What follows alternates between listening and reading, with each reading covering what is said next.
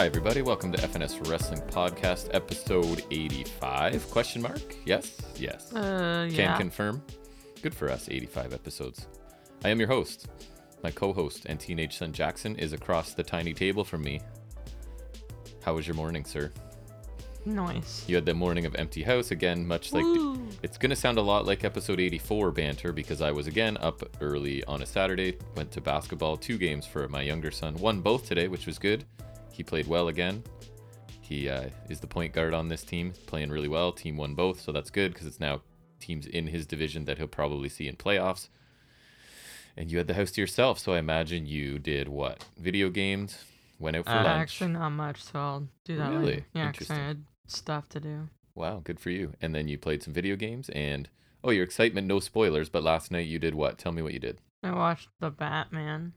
The Batman. Not the Batman. Not a Batman, but it's definite article the Batman. Yeah, that's what it's called. And Um, good, bad yeah, without spoiling. It, it was pretty great. Yeah. Pretty great. And I don't really deal with DC. you don't deal with DC. That is really. can confirm. And you were still cool with it. That's no, good. it was really good. Yeah. Um, I'm glad that you're not one of those like I only like Marvel and I will not acknowledge Riddler anything was is good. really nice. The psychotic villains are always pretty Your fun. favorite, yes. Even Like when we Green watched the ri- Goblin even we watched the original Batman from what 89, Joker liked was pretty Jo- nice, yeah, yeah. Joker's cool. or like yeah, I love Green Goblin. Um, Yeah, I agree. Dafoe. It's just like wrestling, man. The the heels are always more interesting. I find, right? They're just Mm-hmm. Well, I mean, like some villains are like I don't know. There's good villains in different ways, but I feel Yeah. like like the psychotic ones are like just like the do I have anything like to the- worry about? You're the- modeling yourself after psycho- psychotic just like the crazy ones. Yeah, the but the Riddler was really cool. Good. Um, so yeah. Um, and I didn't. Just based on the trailers, I wasn't too high on him, but I think Pattinson did a good job for Batman. Good. Um, I don't even know who that is, the guy who plays Batman. but I know is he he's is he an actor that people know of? I Is he didn't. famous? I didn't. didn't. Yeah, I don't Yeah. know. I don't know famous you- people you- very you much. should watch it. Right. I, I might actually. Isn't it super long though? That's one of my problems.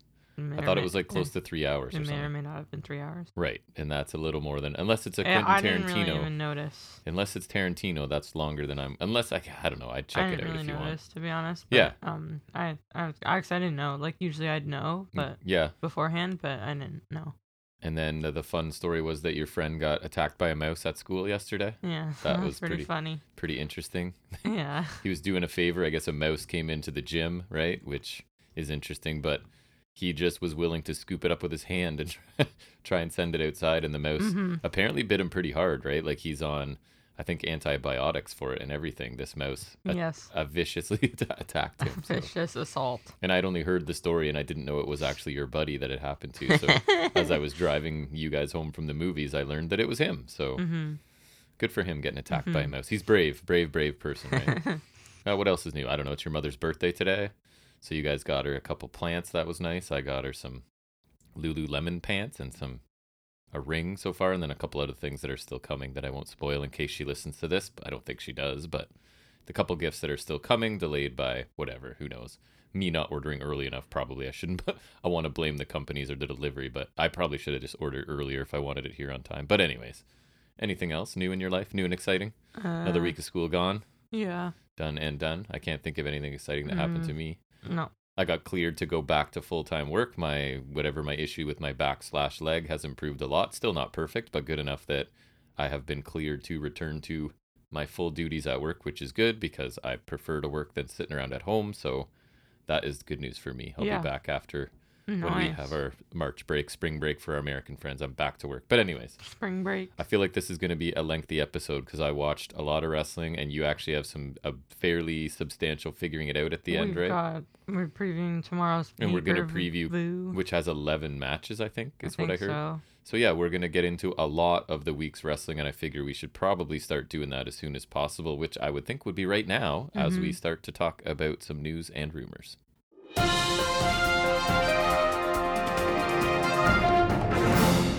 All right, so we'll take a look at some ratings here. And this week's episode of NXT 2.0, which was pretty rough again.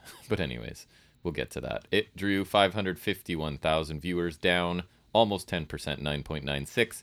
Earned a 0.13 in the key demographic, up 8.8 and a third percent, technically, I guess.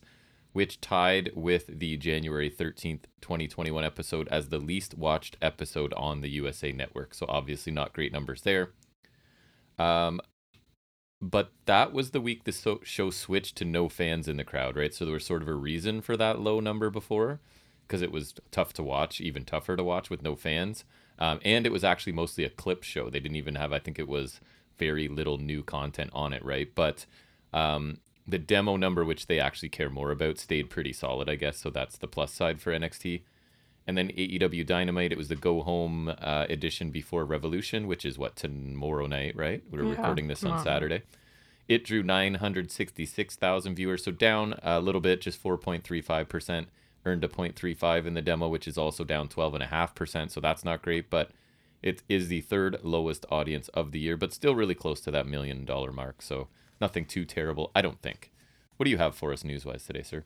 Um, so for some reason it was the week of bizarre mid card title changes because Oh yeah, you were filling me in on this because I was Balor- not, I was aware of one, but not the second Balor managed to beat Priest for the U.S. title, Right. And then Priest turned heel.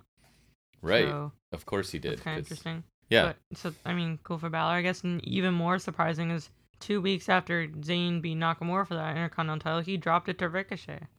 That is Of course, I believe it was a distraction roll up thanks to Johnny Knoxville. oh, of course it was. and rolling off of that, How could he win clean? Sami Zayn versus Johnny Knoxville at Mania, and also Ugh. Pat McAfee versus Austin Theory. Buddy, this is the closest I've ever been to being like, I don't really care if I watch WrestleMania. Like, I don't know what? what- You don't want to see Logan Paul wrestle the Mysterios? what match is a draw so far. Is there anything booked that's like interesting? I haven't heard anything. Belair Lynch. I guess that could be good. Maybe. I guess. That's all I got. Out of two days and 20 matches or whatever it'll be, Yeah. right? We've got one that sounds okay. I'm saying the unification match, but I really have no desire. To I don't, I'm not super interested Lesnar in versus that. Reigns I should be. Probably, but I'm not. No. Well, yeah, you're right. It's nothing fresh, that's for sure. And it's not like the unification will be that like either one champ wrestles on both shows, which Lesnar already does. Right. So and it's not super new for Roman, or they just replace the universal title with something else. And which, I heard somewhere that the unification is not legit. Like it won't be one belt for long or at all, or there'll Yeah. be some sort of loophole where it's back to two belts. yeah, that's but I don't know that's if that's reliable like, or they're not. gonna bring in another title, which I find is odd because it will have not even been like six years with the universal title, like not like Yeah. just under six years, like five and a half. And they seem to go through these waves where they want a ton of belts and then they don't, right? And they get rid of what the the the European title was gone, the Intercontinental title right, is the gone. cruiserweight title was like lasted like under six years as well. Right. Um, I'm trying to think like They can't know. make up their mind, basically, I I'm guess. surprised 24 seven title still exists. Of course, that is prestigious. How dare you Oh, suggest yeah, that it not right. exist? No, totally. That's the belt everybody that's, wants. That's, that's my bad. Um, what do I have on a media call? Tony Khan, so this is out of his mouth, basically, um, addressed several topics I thought were interesting. One, they are looking to have a streaming service. He didn't go into details about it, but they definitely would like one And at some point. this is also like with them having had an announcement on Dynamite. Exactly, he's got a big library that they can now use as well, probably right. Um, he, one detail I thought was interesting when he signed Adam Cole, they were on the phone together for four hours and fifteen minutes before he signed. Really? So a very lengthy phone call. Um, he said he likes Jeff Hardy a lot, no, but he's technically he said still under contract to another company. Is that true? I know he got released. I don't know if Right. his, I don't know if his no compete still on. So that might be what he's referring to. He said he'd love to have Hardy, but doesn't think. But he said don't consider it a foregone conclusion. So that I mean maybe that's just him offering a bit of a red herring, misleading, right? I don't But I hope. I don't either. I'm with you. Um, here is my favorite nugget from this. When Kenny Omega comes back, they will more than likely do a trios title. So Why I think when Omega comes I back? think they For the want him Elite? to sort of. Pro- I, the only thing that makes sense is they want him to be the first trios champion, right? With whoever I don't know who it would Bucks. be, possibly at this point. Who else? I don't know. He could come back doing something completely different, right? It's Kenny Omega. Who knows? And he's gone long enough that they I, could I wouldn't mind babyface Omega again. repackage him as something. But it sounds like, which I think they need, a trios title sounds cool. I think they could do it way before Omega comes back. And the fun, but they're not. It doesn't sound like they're going to. Uh, the final nugget was that he likes Cesaro slash Claudio Castagnoli a lot and is open to him joining AEW, but sort of non-committal about it. But I thought those were some interesting nuggets from Yay. his call. Yeah. What you got? Um, I was kind of surprised and also confused. Um, so that triangle, there was something with that triangle in House of Black on uh Yes. Rampage, and who to assist that triangle? Not Phoenix. No, no, Erick Redbeard. What? Yep. Really? I'm not kidding. Why? I have no How idea. How did I not hear this? I Sorry, on know. Rampage? Yes, Oh, okay. Yeah. Weird. Yep. Hmm. I do not know why. I do not know.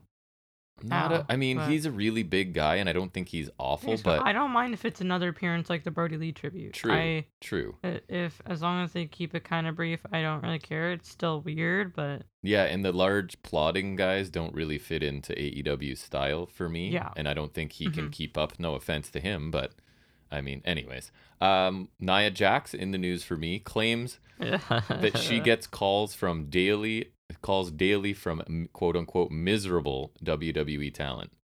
So uh-huh, that makes sense. I think Story anything is possible here, right? That could be true. It could not be true and she's bitter, or it could be the same person calling her daily. You know what I mean? And complaining. Yeah, no. So I- either way, it does. Like nothing. like- Nothing would surprise me. Whether exactly. it's whether Yep, it's that's what I'm true, not true, or just one person repeatedly calling her. I'm sure there are miserable talent, um, For and sure. some may still be in contact with her. So yeah, hmm Yeah, no. I think anything there could be true. adds up, Right, right. or uh, so anything and everything. file that under the rumors category, I guess, more so than news, maybe. hmm Um. So the ladder match field is set. Who got the last spot? Of course, not Ethan Page. No. It was Christian Cage So it's on o- Rampage. So it's only five in it. Re- remind me of who it is again. Six.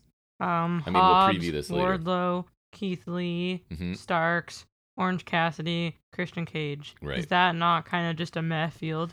Other than Keith Lee A little bit. I won't get into my predictions yet, but yes, it seems like it's It's either in- Keith Lee or Wardlow. skewed in one direction. Yeah, I would think so, right? It sounds like Like, that's the I'm- it's going. That's that was my thought in the predictions. Like I'm not gonna say who I picked, but I'm saying it's it's one of those two. I think so. I would agree with you. I'd be hard to pick Actually, anyone no. I'm sorry. It's definitely Christian, Christian Cage. Cage. Yeah. And then we can have their golden prophecy, not for Undisputed Era, no, but for Jurassic Express They and their father. They haven't done much with Christian. He's now just like Uncle Christian with a Yeah. tag team, right? Well, Which I'm okay with. I don't need to see him that much. he's a dork. I mean, he shouldn't be with Jurassic Express anyways, but as long as they're gonna keep him He's certainly not helping their presentation, right? They've been Exactly. pretty weak champions, in my opinion. He's Which, not I adding mean, anything. again, furthers like I like them, but it, Me too. it furthers my opinion that they were not supposed to be champions. I think you might be right. You might be onto something there. I think like that Phoenix injury was disgusting, so they it had was to do dis- something. it was definitely disgusting. There was no doubt he was going to be out for a while. yeah, Uh, that was not something I'd want to see no. again.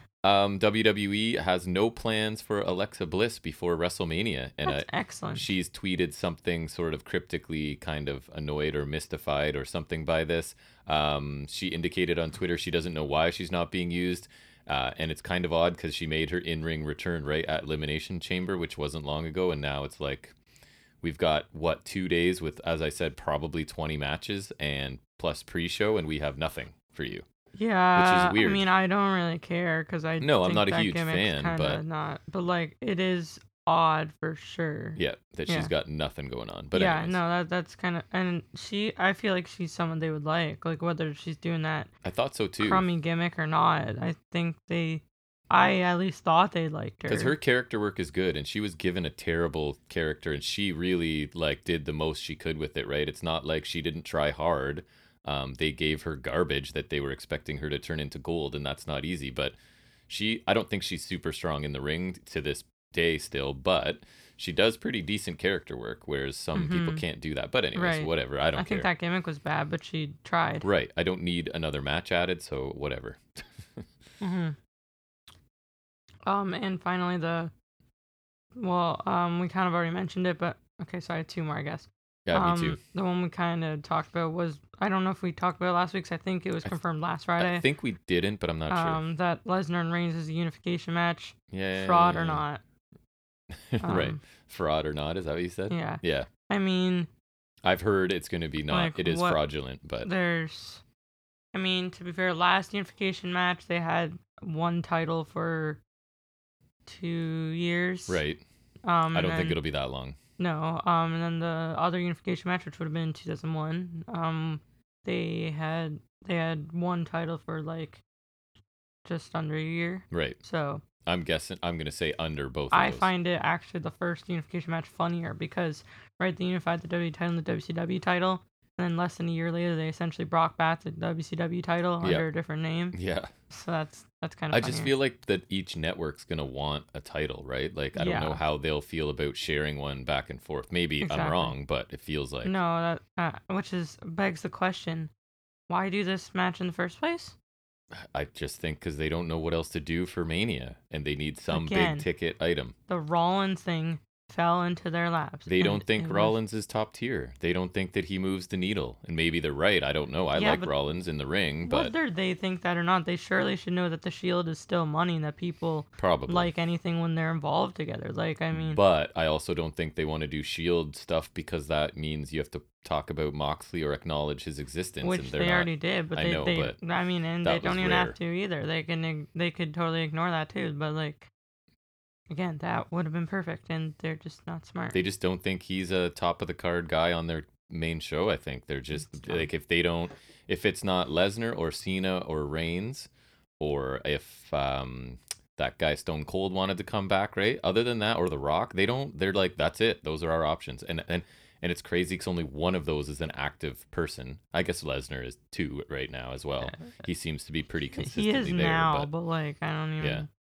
I don't even know if like that. I don't know how much I'm considering that. You know. Yeah. Um, moving on, we can confirm it'll come up when I talk about NXT, but Amari Miller has confirmed that she suffered a concussion on Tuesday's NXT 2.0 in a match of the year contender, right? With Lash, can't say that with a straight face. With Lash Legend, um, she was stretchered out following the match. We watched it, right? And she took it was basically Lash's finisher, which is a what is it like a fireman's carry into a slam or something? It was a fireman's carry something. and it I she remember, landed it was not good. hard and lash Yeah. landed right on top of her right i mean i'm not trying to be mean but um, lash legend's not ready to be on tv she should be training extensively before she comes on Yeah, TV. no, it's not even like she should just stick to her segment No, because that sucks too. right um, meltzer noted that amari miller at the time had lost feelings in her arms and feeling in her arms and legs so the fact that it's just a concussion is probably not that that's not Probably lucky. that is something that is technically a brain injury, but still, um, it's, it looked a bit scarier than that even. So, yeah, so hopefully she recovers quickly and that Lash Legend gets off of TV and stops hurting people because she's not re- she's not ready for this, man. yeah. Um. That. Yeah. It was. I thought that she would like kick her in the head or something, but No, it was just like you could see like she landed hard off of that slam, and then Lash was right on top of her too for it, which I'm Right. not sure she was supposed to shoot like splash her in the process, right? So, yeah. Anyways, um, I only have one more. What about you? um, perhaps the biggest news of the week is Uh-oh. very surprising. Um, Tony Khan's announcement turned out to be him buying ROH, Right. So which I, if I was gonna guess, I would have said streaming service, but Right, and and what other people were, yeah, because wasn't the bit hot rumor like, oh, it's an HBO something affiliated yeah, or with something them, like or- that, or like there's a lot of stuff floating around. So now I'm hearing rumors that Cody is uh, maybe not going to WWE, although I think he, I don't know, I don't know anymore. I don't think he is. Um, and that he may be handed the reins of Ring of Honor, right? That's your company, go run it, sort of thing. I think that would be interesting. Um, or Cody's the top dog, because And and I saw a thing sort of related that Beer City Brawler, um, or so it's Beer City Bruiser. whatever it is, he confirmed that there are no contracts, right? Like nobody has Yeah, so it's literally just buying like what it would be like the, the- content library and, and like the intellectual property, like Yeah. the name and the right to all, like all their pay per view names and stuff, probably. right, right. So no talent, even though there is some uh, matches already booked for um, the pay per view in April, right? Like Gresham's on it, um, a few other people are on it. So I don't know if it's gonna continue to be a super indie. Again, my dream would be that it's uh, becomes developmental for I AEW with storylines. I feel like ROH is more of its own, like I feel like that's also demeaning to ROH. Like I, I know, don't know, but like, guess what? He a new guy owns it, so he can do whatever the heck he wants with it. Yeah. Depends how much he. I mean, he seems like a guy that's going to try and respect the history of it, right? But who knows? mhm. Uh, my final story also surprised me is that WWE has Die. terminated its partnership with Russian broadcaster Match and shut down the WWE network in Russia effective immediately. doesn't that um, kind of screw over the people who didn't do anything? I mean, but that's it's everybody just trying to say, "Hey, Russia, we're gonna stop doing so, any," and it, it does make the innocent people of Russia who have nothing to do with this conflict sort of suffer. But if that's what we people need to do, right? Is sort of be like, we're gonna sort of isolate your country because you're invading other countries aggressively. Mhm. Um, I just couldn't ever fathom Vince McMahon giving up any sort of revenue stream, right? A guy that's willing to go to Saudi Arabia as much as possible and make ridiculous amounts of money is suddenly pulling out of Russia. So I guess I mean, I guess maybe it either shows that he's a decent human or that he likes his public image. or exactly, or he figured out that it's going to be more harm than good to stay there, right? Like whatever the damage is not worth the money that he's going to make. I would assume it's more of It'd that. be I like don't if there was like a lot, a lot of heat on Saudi Right. Arabia. I'd, or and people start canceling subscriptions because they don't like that WWE's not because Coca Cola and McDonald's are taking some heat because they're not pulling out of Russia at all. Really? So Vince may not want to deal with the backlash because I don't believe that man does anything out of the goodness of his heart, right? Like that's just Yeah, I have a seems tough time out of character. Yeah. Uh, well, that does it for me for news. that. you Uh, as me well. too. All right, so let's move into our first in-depth review, taking a look at this week's episode of AEW Dynamite.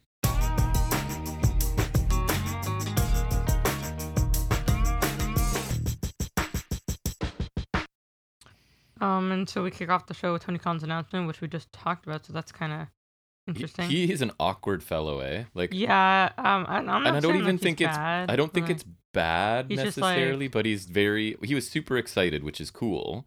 But he's just a little bit awkward, I find, and nothing wrong with not that. like just that he was natural, but it felt very natural. Like it was like it was actually just him. yes, that it's him I out mean, there and he's I mean, excited yeah. to make an announcement, and he's not playing a character. It's just him, and he's a bit of an awkward fellow. Public speaking, right, is not the easiest thing ever. So, hmm um, yeah, that was my sort of take. He's just a Um, little bit awkward. Yeah, he said when they started AEW three years ago, it was out of the parking lot. I think it was right because they had like that thingy in uh, Daily's Place. Remember? I remember Oh, like yeah. Pac and Hangman standing off Yep. and stuff like that. I remember Pac had like a Dragon Gate belt with him or whatever, Oh, nice. because that was before he was in like AEW, so I we hadn't really seen him. Right. Um, uh, he said about 17 years before that, another wrestling company started. Ooh, Ring of Honor. And he refers to as ROH, which I like.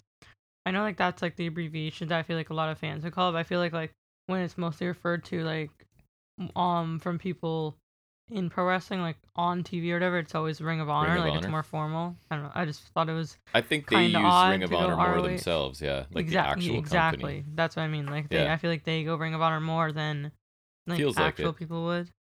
Um, uh, he spoke about how he's been a fan of Ring of Honor, and he said now he's the owner of Ring of Honor. Ooh.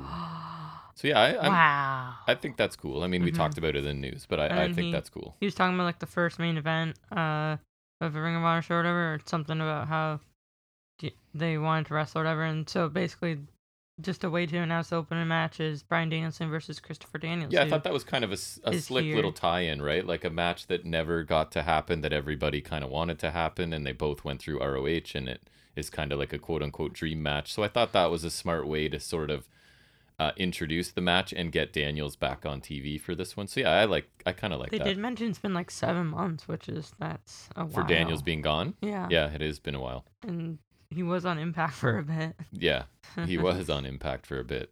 You're right. and He's I mean, 51 or something. And I looked it up. Kaz is was elite hunting. Over 50. So think of that going into this match. Man is 50 something. Crazy. I thought he would be older. No. Or no, I thought he'd be. That sounds about right. Because I know he's like a bit older than AJ because they're like good buddies, but I know AJ's not quite How as old old. is AJ? AJ is probably around my age, I'm guessing. So he's super young, like in his prime. Hmm. right? Uh, That is definitely what I was going to say. Um, so out of the things I consider coming, I did not think he'd be buying ROH. I think that's kind of, I think it's kind of cool, but it's pretty crazy. Uh, I'm not sure what this means with Ring of Honor not having contracted talent and whatnot. I'm interested to see if the Khans can sustain two companies or how involved in ROH is. Like, Yeah. I know obviously they could probably fund like they could handle that, but And for sure. But, like, more money think, than like, McMahon. how it works, like that's why funding makes- two companies, it's kind of interesting. And that's why I it makes so much sense if he really trusts Cody, right? To be like, it's yours. Like we've all give provide the money and you run the show, right? Like you're I wonder how Cody Cody would you've be. got the pencil, as they say. I wonder how Cody he would be.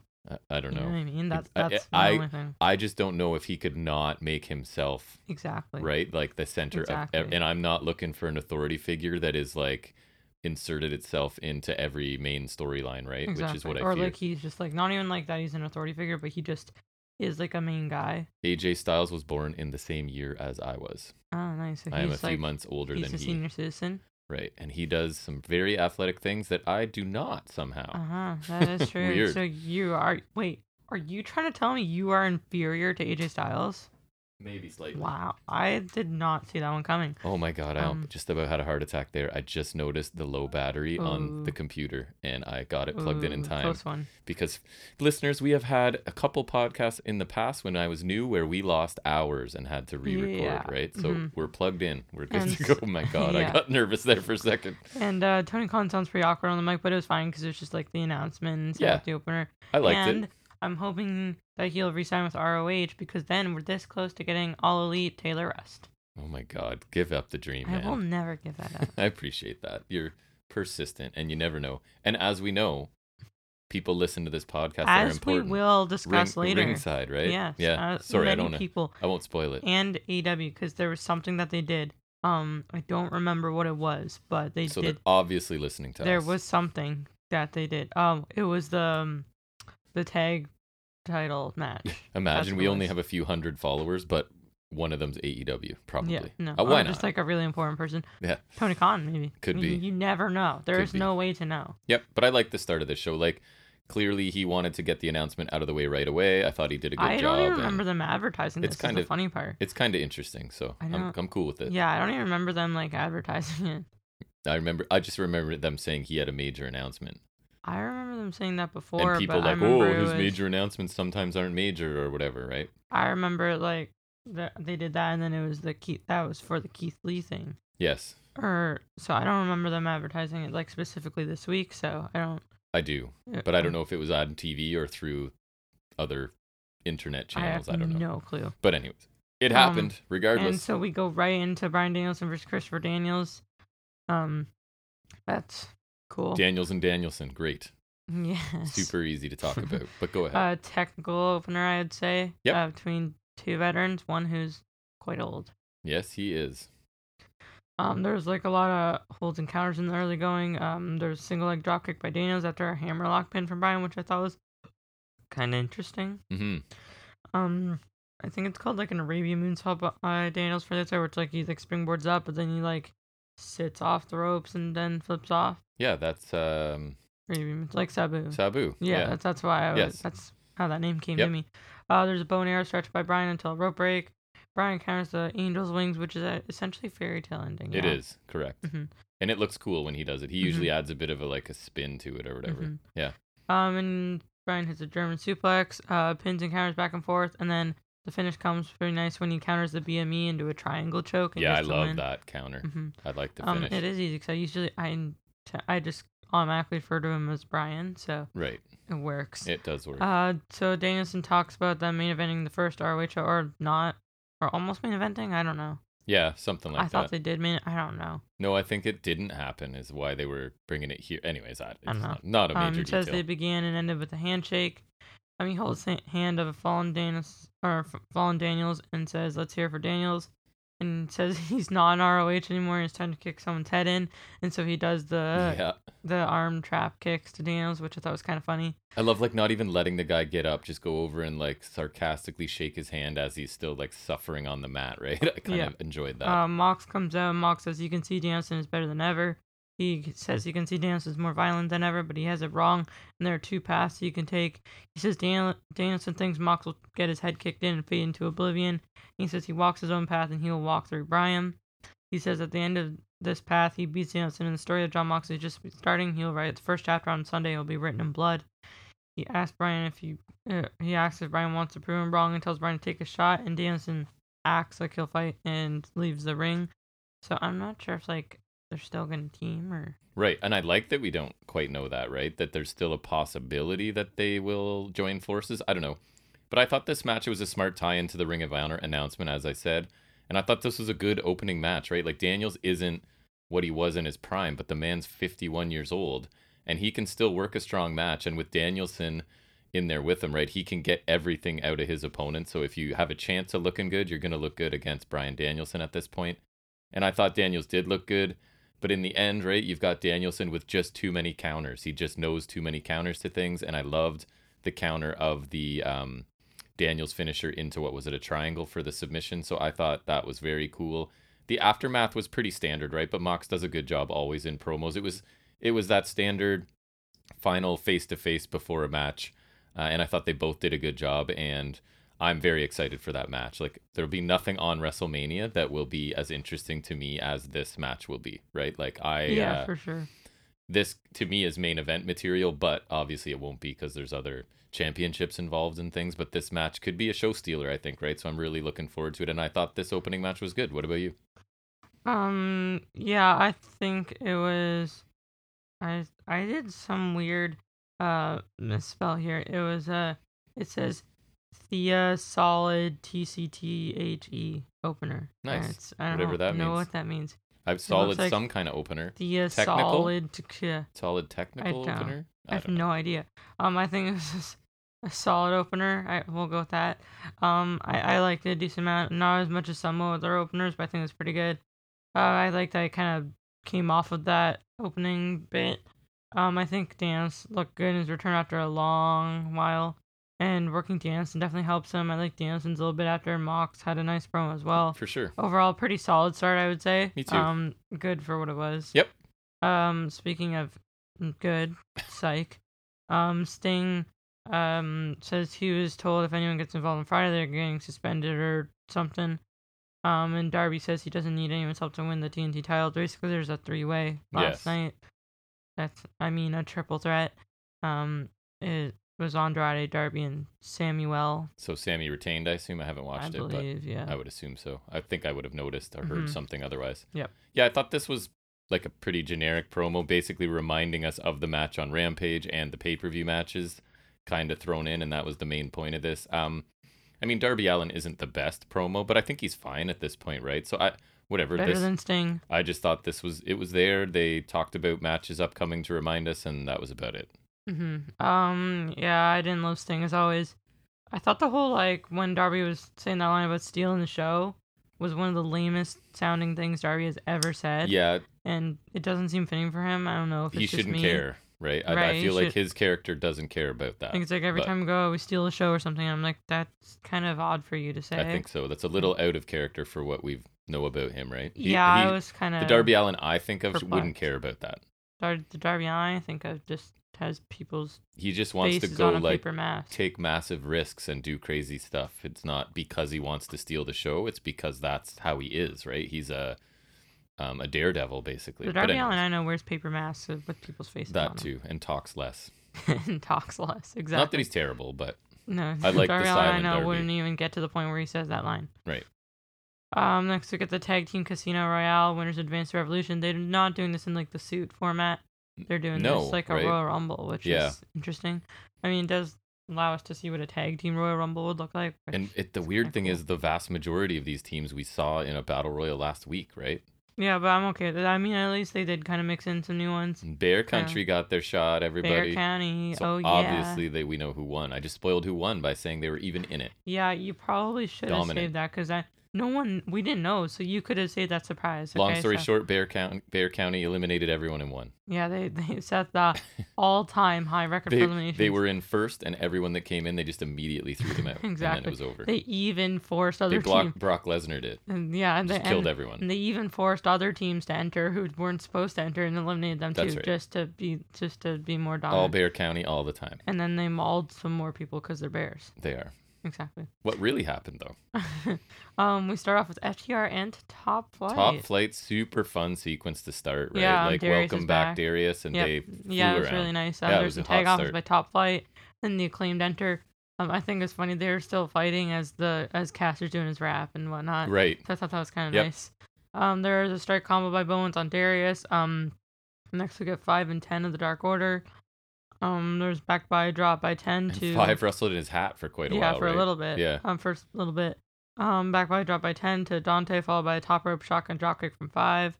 Butcher and Blade enter next. FTR eliminate five. Varsity Blondes enter next, and then we get the biggest entry of all time in the history of anything. Um, Barry County entered during the commercial break. How dare they? Yeah, and actually, how dare they? Um, Proud and Powerful also entered during the commercial break. Like, um, excuse me, how hmm dare you? I Do They- not think. Oh wait, no, never mind. After the commercial break, Power and Powerful toss out um, Bear County. So what? You I- sure you got that right?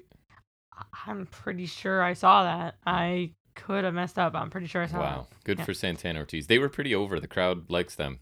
Yeah. which I agree with. Which sucks why they got tossed out then, right? Yes, that's right. You were talking about Bear County, right? Yeah, of course. Obviously. Yeah. Oh, when am I not talking about Bear County? exactly. Just assume if I'm talking, it's about Oh, Bear County. Right, yeah. Even if you're not talking about Bear County, you? you're still talking about Bear County. Um, top flight out Max Caster. So that's kind of sad. Um, best friends, which is Chuck Taylor and Trent Beretta, as he will always be referred to. They he is Trent Beretta now. Yeah. You're, you're allowed to call him that. I have to call him that now. They they they made sure I know that he is now Trent Beretta, so I am legally obligated to always call him That's Trent Beretta. right. Um, they hit their classic eat defeat half and half suplex combo to Dante Martin. Always looks good. I like that, yeah. Me too. Um, Bowens tosses out Griff Garrison. Apparently, Pillman was also eliminated at some point, and I missed that. Me so, too. Loser. Um, Grayson and Uno, the Dark Order, enter next. Um, Ten eliminates Blade with a pump kick. Uh, three on one strike flurry by Dark Order to Butcher, and then they eliminate Butcher, who I notice has a beard and not a mustache. And That's he is lean now Mhm. too. Um, smash contraption to Bowens, smash contraption to Grayson. The Young Bucks enter, and FTR are standing in the ring awaiting their entry. Uh, the Wingmen enter during the commercial break. Hold the phone. I thought. Avalon was gone I, I thought so too. because I, was like, confused. "Who's the other guy there?" Right, Mm. and you're like, "Oh, it's Peter. Could have been JD Drake, I guess, or but definitely wasn't. no. They're not not similar in appearance at all. But um, Um, I mean, maybe JD Drake got himself in wicked No, I mean shape. like it could have been like Yeah, you're- I instead know of Avalon. Yeah. Um, and then and then we the big hits just keep on coming because next up, boys, is Gunn Club. yes. Hell yeah. They get distracted by the crowd. The Ass Boys chant, so Austin takes a smash contraption and Colton gets a double super kick, and then they get eliminated. hmm So They got all they needed nice. in there, I Yeah. think. I think they need nothing, but Right, which they almost got. and I as I I will if I've said it once, I'll say it again. The big hits keep on coming as we get Brock Anderson and Lee Johnson. Yes. Yeah, hell yeah. Brock got to hit as an Arn, double A spine buster yeah, to somebody. oh my god, Brock Anderson looks so boring. I he is cannot- beyond generic. um, he's just he doesn't even like. He just Because Arn had some sort of charisma to him, Brock has done nothing. and Brock does not so far. it's skipped a Yeah. skipped a generation. Um, it looks Bowens pulls a Ricky Starks and misses Baten's mask to eliminate him. Ortiz eliminates Chuck Taylor. Uh, the wingmen both get tossed out. Stu, um, Grayson gets eliminated. Catch who. 2.0 enter last. Another big entry. like. hmm Um, the Bucks eliminate Brock Anderson. Oh no, and then Lee Johnson. Bigger oh no. hmm Um, top flight eliminate Bowens. Uno and Trent Beretta battle on the apron, and Danhausen appears to distract Uno, and Trent Beretta eliminates him. Uh, Pound and and 2.0 battle on the apron now. Um, Parker gets eliminated. Matt Lee soon follows suit. Uh, 2.0 then help FTR take out Santana Ortiz. And Matt the crowd was not happy when Santana Yeah. Ortiz got eliminated. There I some boos, right? Be not happy with them again in Right. a moment. Yeah. Um, Matt Jackson takes out Trent Beretta. Poor Trent Beretta. Um, so contrary to last week's battle royal, we have six men left once again. This time, three full teams in the Bucks, FTR, and Top Flight. So hmm it's a little interesting. I like that they kind of went the opposite route. Yeah, that makes sense. Um, Dante limits cash, but he takes himself out too, like a big dum dum. Um, Redragon distract Dax, so the Bucks eliminate him, and then he takes a total elimination on the outside. The Bucks and Darius Martin are the finals. Nick gets eliminated. Why does Nick keep getting tossed out first? Irony, I guess. It's not what you'd expect. I don't know. But he he's the better one, That's what I mean. You don't expect that. I guess. And then you're like, if he's going out, maybe Matt is too. Uh, I don't know. no. I'm grasping at straws sucks. here. I'm just coming up with something. um, Nick gets eliminated, and the Matt barely avoids it. They both end up in the apron, shots, low blow, and a super kick by Matt for the win. So woohoo! I get the match You I got wanted. what you wanted. You called it early on. Do I you know did. wrestling or what? I think I do. You do. I think, you think might as well. Um, I don't know. Like this was, again, things get crowded at some point, right? And I there's a was bit of a, thinking of like a I lull. think some parts of it got dull, but I think it was still like generally a Mhm. good battle royal. I think I liked last week's more, but I think generally they did a good job again. They, it started out really hot with Top Flight. I mean, we got a bunch of smash contraptions, which I, feel always like enjoy. It was good, like but they kind of have to go the opposite route. whereas like I feel like in the Right. other one you start crowded and then you can kind of descend into more wrestling. This one you can kind of start wrestling and then you kind of get crowded and then you go back you down. can weed them out. Yeah. Um, nothing super memorable, I thought, which was disappointing because even like for us, a personal favorite of ours is Stu Grayson. He usually does something ridiculous, right, or a couple things. So there was no like super amazing spot to make this really memorable, but Sucks that Silver and Reynolds couldn't be in it, but they are they involved were in the main busy, event. right? So I, I I mean it held my interest and it ended the way I thought that it would, basically, right? So we are getting what sort of you predicted a few weeks ago, and I'm gonna make a prediction here, um, because I sort of thought it was gonna happen anyways, but I think I said it a couple weeks ago. I think Ten's gonna lose his mask soon, and I think this mask now has cost him a match and cost him basically an elimination from here. So that could be the I story mean, they go for, got right? rid of his too, Right. So I think and Grayson never wore one. because I think they see something in Ten. I'm not quite sure I do, but I um, think he has maybe potential. I mean, I I haven't seen he anything has some amazing him, cool but power moves, but I don't know about I his selling and anything else, right? But maybe if- we'll see. yeah, I, his mask kind of looks like a DC character. I'm not. But I, Deathstroke feel like because he's not a bad looking dude, so I feel like the mask is on its way out. But that's my. But yeah, this match held my interest. I was fine with it. I'm I pretty mean, sure his Instagram handle is press ten Preston Vance, yeah. or press ten, like Yeah. with a ten. I'm happy with the result. It's going to create a pretty cool dynamic for the match coming up uh, tomorrow night, I guess, right? So I, I was fine with this. Nothing Yes, exciting, but it was solid. I think like I mean I there are some I I'm really interested in Hangman Cole and Yes. little less Agree. so, but also very a lot for Mox Danielson. I don't know. This might be my most anticipated. I think it's either this or the world title match. And odd that there's nothing for House of Black, right? Yeah, I don't. I mean, I don't think like anything like They're not. Th- there's Um, nothing ready, I guess. exactly. Technically, I I I'll I'll talk about it later, but I was thinking, I I popped in my Murphy versus Fenix would be absolutely insane. yeah, it would be. That would be awesome. But we could get some once those trios titles comes. Even House of Black, that's an awesome because I love the I love Murphy. big power guy. You've got the striker guy, and you've got like Murphy, who's like your kind of hybrid high flyer, whatever guy. So that's a Hi- cool He little. can high fly. He's he's got It's a cool group. power, and he's Yeah. he's a striker. Yep. Um, next we got a Chris Jericho promo. We said that this Sunday Eddie finally gets his chance to win the big one because Jericho is the big one. Yep. Uh, Jericho did promo about how he's gonna beat his ass and laugh at him. Santana and Ortiz walk up to Jericho. They fist bump Jericho, Mhm. and Jericho asks if they're good, and they kind of like they walk away, but they're like, it's kind of like uh, They're okay. Or what- I don't know. Like I, I- was confused. I really like Jericho being like a dick heel again. Like Me I think too. that's the best use of him. Uh, y- definitely. Again, he's got to stop using the business terms. Agree. Like it's really annoying. What did he say this like, time? I don't remember, but because I last week I it was borrowed babyface. notes, but like I know I it was something like that. I don't remember what it was, but it was I think oh I think he was talking about like how we did a promo last week or Oh, something yeah. like I think it was something like Yeah. that. The influencer thing is dumb. And why the hell did he fist bump them? Did Bulls like in the business. did the past few weeks mean nothing? Like I don't know. I'm hoping it's Santana and Ortiz setting him up, but I was I confused hope as so, well. but I mean I guess I can trust them. But, But I am preferring this Jericho, and I think that I like the whole "you can't win the big one" story. That's a good I mind still game Still kind of want him to retire though. for Jericho to go. Um, he's back in shape, right? So I'm really hopeful for a good match because Kingston's gonna tell a great story in the ring. Um, and he's a, he's a good wrestler, right? So I'm hoping that they can pull something out because if Jericho's in shape and ready to go, um, it could be interesting. And I don't know, everything Eddie Kingston does interests me, so I'm fine with this match existing. And I, like you said, I much prefer this this heel Jericho for sure. So I was fine if with they this. must use him. I was fine with this, but also confused by the fist bump, hoping it's like a red herring or whatever, right? yeah. Yeah.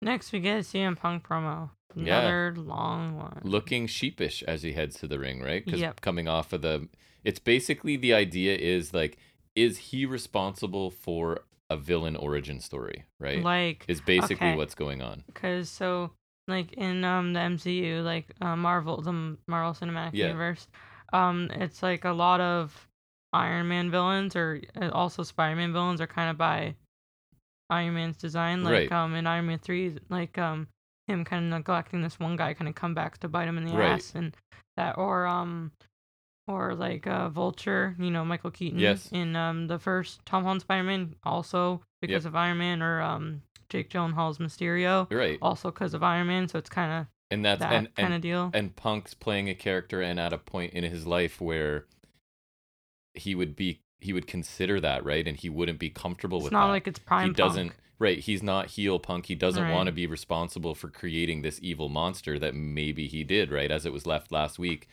because he was kind of like is this true without really into the microphone and and mjf was like yeah it's true right after the the crazy promo that, That MJF cut what last week. MJF said. So we're expecting a payoff here. What happens? Mm-hmm. Um, so CM Punk walked out to the ring. In a plain white. Which T-shirt. which we now know should have been a tip off, right? Mm-hmm. Usually that's a sign One of something. both of them. A lot of white clothing involved here. Punk Wonder said why. he used to look in the mirror and ask himself, "Am I the bad guy?" He said he doesn't believe that everyone, everybody's the bad guy in the story. Eh, well, some people are. If you're, you're Paul, whatever his last name is from the Batman.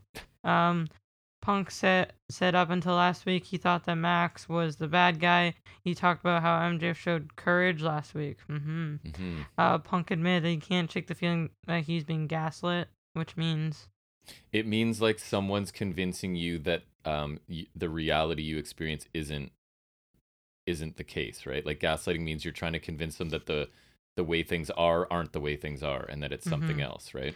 Uh, Punk said he didn't think Max is lying because he believes those things happen to him. Punk added that he didn't know if it matters. Punk talked about how there's this famous picture of younger Punk with Steve Austin.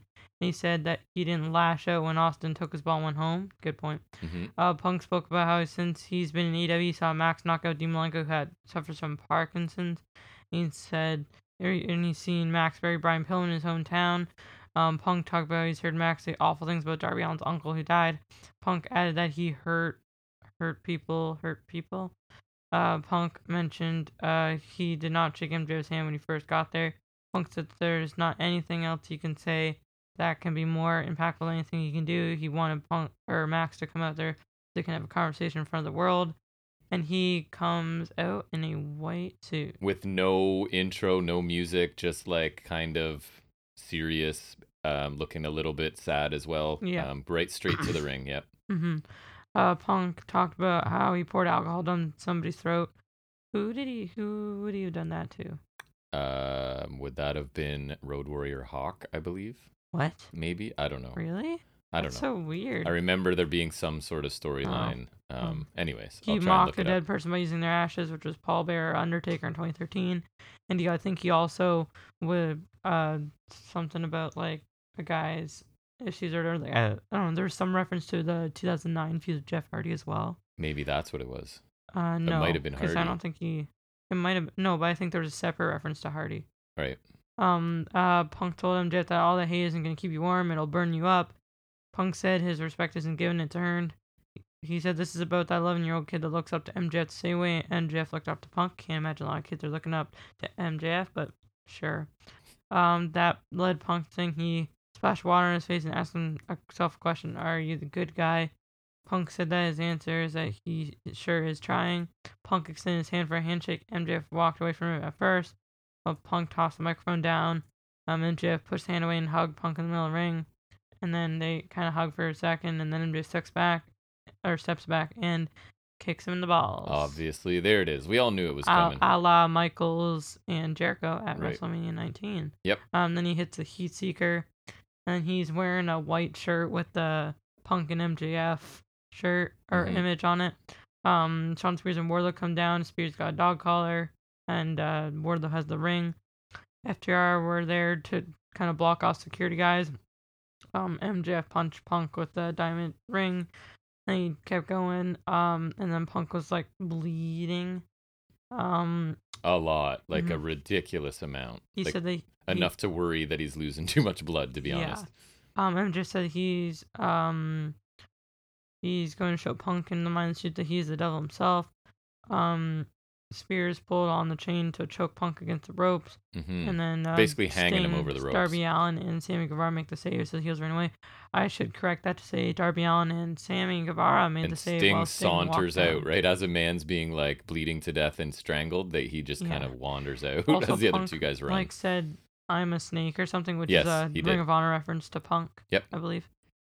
Um, yeah, man, I I I like this a lot. I like because Punk's kind of torn, right? In this speech, he's kind of saying like, I don't want to be responsible for creating this evil villain, but is is CM Punk leaving wrestling for seven years really like? Does he have to feel responsible that that made a supervillain? Like, is that right, really like, I don't know if he should. like could MJF not have persevered? Like he didn't. Whenever, what did he say when When Austin. Right, he didn't turn psychopathic or whatever. So I like that he's sort of debating back and forth. Um, and I we all knew what was going to happen. We all like that was the thing last week, right? As long as this turns out the way I think it is, then that MJF promo last week was amazing, uh, and it did. And I like that they made us wait a week to get the payoff too. Um, and I think this elevates this feud right even further. Um, and it should bring out the really like best or worst, whatever most vicious side of Punk in what should be a probably very bloody match. Um, so yeah, I like this. I don't know. This is kind of a a really good pro wrestling segment, right? Between two people who can talk and two people who are are actually good actors, which there are none of those on Especially NXT, MJF. unfortunately. But yeah, I like this. Yeah. Um, I like this a lot as well. I think the promo from Punk was really good, different, like really showing he did kind of change perspective. Um, I think MJF is really amazing, true actor. Like he could slip into movies if he really wanted Yep, to. he could. Um, and even though I knew it was coming, he really sold reconciling with Punk and everything. Yep. Like he's whether you know it's coming or not, he always sells the crap out of it. Right. Um, I think even the attack afterwards was really cool because it was just super, like vicious. brutal. Like Yep. yeah, I think it was really cool. Um, I like the one line after because it's like a callback to ROH Punk, I believe. I think overall this was great. Pushes us closer to the pay per view match in a way I think that they should have. I think they did this really Yeah. well. Like last week, he made us feel bad for him, MJF, almost, right? And then Mhm. this week, he basically tries to kill a man in the ring. So uh, I love that. That's, I mean, MJF's fantastic. I don't know what else to say. Um, so next we get Keith Lee interview. He cuts off Team Taz when they show up. They say, I think someone said greetings and salutations, which is a nod to Keith Lee. I think he said that before in Oh, yeah. WWE. Um, he says if they keep interrupting, there will be no one left. Um, Stark says if Lee shows up on Rampage, he won't make it to Revolution. There was a little more, but I didn't really catch much. Yeah, it was like the it same as last fine. week, basically, I right? think it's good to get Lee another showcase up before the pay per view, even though I probably won't see it. And in fact, I did not. Neither. Um, yeah, I don't know. But like a prolonged sort of introductory feud with a really low card guy. I don't know if that's maximizing Keith Lee at this point. And this was pretty similar to last week. And I just don't really care much about Team Taz. Like again, this team that kind of talks tough and doesn't doesn't win anything. Um, so I don't know. It's hard to see Team Taz as formidable. Like I, I imagine Keith Lee should dispatch of Starks, and I imagine he did. I don't know, but Yeah, know. it, it it adds like another layer And to is Keith Lee gonna win or is this right. be It's almost like they don't want Keith Lee talking because he just keeps getting interrupted. Right? He basically gets Which one. again, I think he's been pretty good so far. I felt like there was a little bit of going back to his previous a little bit, delivery this week, which I don't been, like. Yeah, I agree. It's been better. Like I really enjoyed that first one he got. Like so, and Starks is a good talker. maybe they're picking their sure, battles or something. Yeah, I guess so. And Starks is better at talking, but yeah, he's just not back. They don't back much up, to be honest. yeah. Um, again, I I I want another mid card title because I feel like whether it would be Lee or not, I feel like Lee doesn't have much to do in the TNT titles. Like they just need something else. I know they need I can't go down this road again. I don't want more titles. You they, do. They need. We talk I- about it every week. I know they're not gonna have. They're not. I'm not saying they have too much. I think like all they need is one more mid card title, trio titles. We're good. Yes. Like, and I just feel like, especially because they have a lot of rosters. It's not in, like that they have a big roster. It's that they have like a big roster Put full him of on ROH and have full a of title. people that they that deserve to have something, and also something bigger than ROH. Have the ROH title and the TV title over there. I don't know. It's fine. But anyways, keep going. I don't want to talk about mean? more Taylor belts. Russ is gonna hold all the All of Ring of them. Honor titles. the belt so- collector oh. 2.0. yes. Um. So uh, next we get Britt Baker and Jamie Hayter versus Mercedes Martinez and Thunder Rosa. kind of looking forward to this. Um, Love three of the four of them. Solid TV tag uh, for women's match of the week. hmm You know, you think they'd try to do different. It's Women's History Month or whatever, but Yeah, they're they're they're sticking with the formula. One match at this time, basically. yeah. Oh, really? It is kind of the same time. It I is guess, pretty yeah. much the same time most weeks. I Awesome. think it's like beginning of hour two, usually around there somewhere. That makes sense. Yeah. Yeah. And I think the on- uh, the last time I remember the main eventing would have been. Thunder Rosa and Britt, hmm which was awesome. hmm Um, there's a shoulder tackle struggle between Martinez and Hayter, with Martinez getting the better of it. Um, distraction from Rebel allows Baker to super kick Rosa, and Hayter takes control. Martinez hot tag flare into commercial break and a T-bone suplex to Hayter for two. Um, a ripcord forearm from Baker, a backbreaker by Hayter, a super kick by Baker, and then a heel trip by Hayter combo for two. hmm So that's a mouthful. Uh, Death Valley Driver by Rosa for two with Hayter breaking the pin. Martinez hits a cannonball to Hayter on the outside and then uh to or to Hayter and Rebel.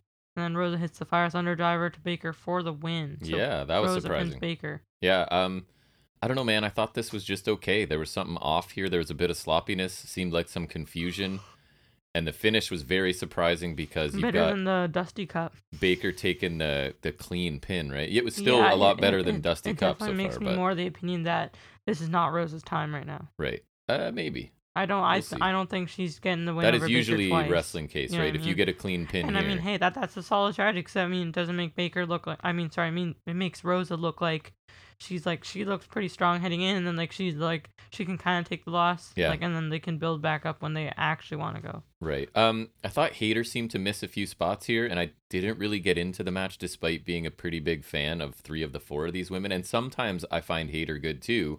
I find her kind of hit and miss. I don't know.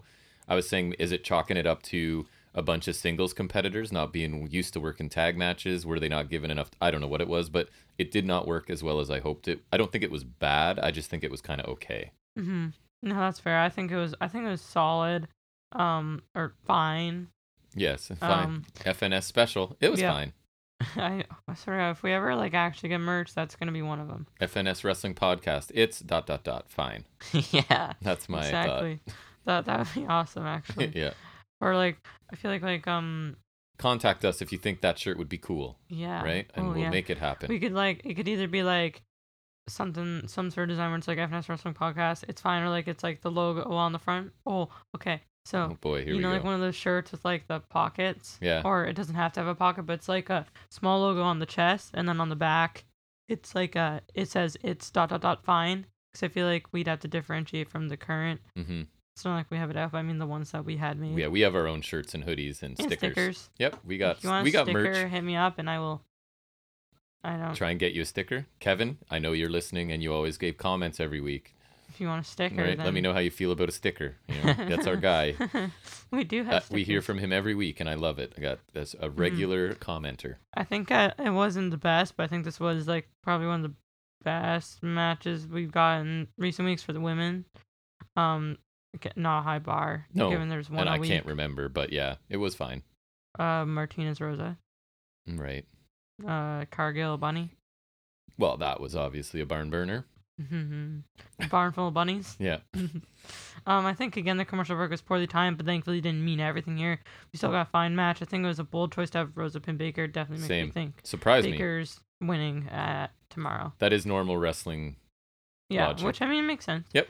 Um, so Tay Conti interview, green hair, Cargill interrupts and says nobody cares about her karate crap. That made me laugh because she couldn't even care to get the r- martial art right, right? Because it's not karate, it's um jujitsu and, and something judo. else, right? And it's just like nobody cares about your karate crap, and Right. that made me laugh. Um, and then Sterling says something about like a some sort of like contract and like basically Conti can't attack her right. as Anna Jay's holding her back. There wasn't much here. It The was holding back looked pretty lame. Yeah, honestly. Yeah. Um, and I don't think Conti will win. Unfortunately, it's not time. Yeah. Um, I think I like Jade better when she's interacting with a person and not just cutting a promo to the camera. Like I'm gonna keep my eye on that going forward, but I feel like when she's actually talking to a person, I find her more interesting than just Yeah, I remember promo. her um camera promos used to be pretty repetitive. Yes, they are.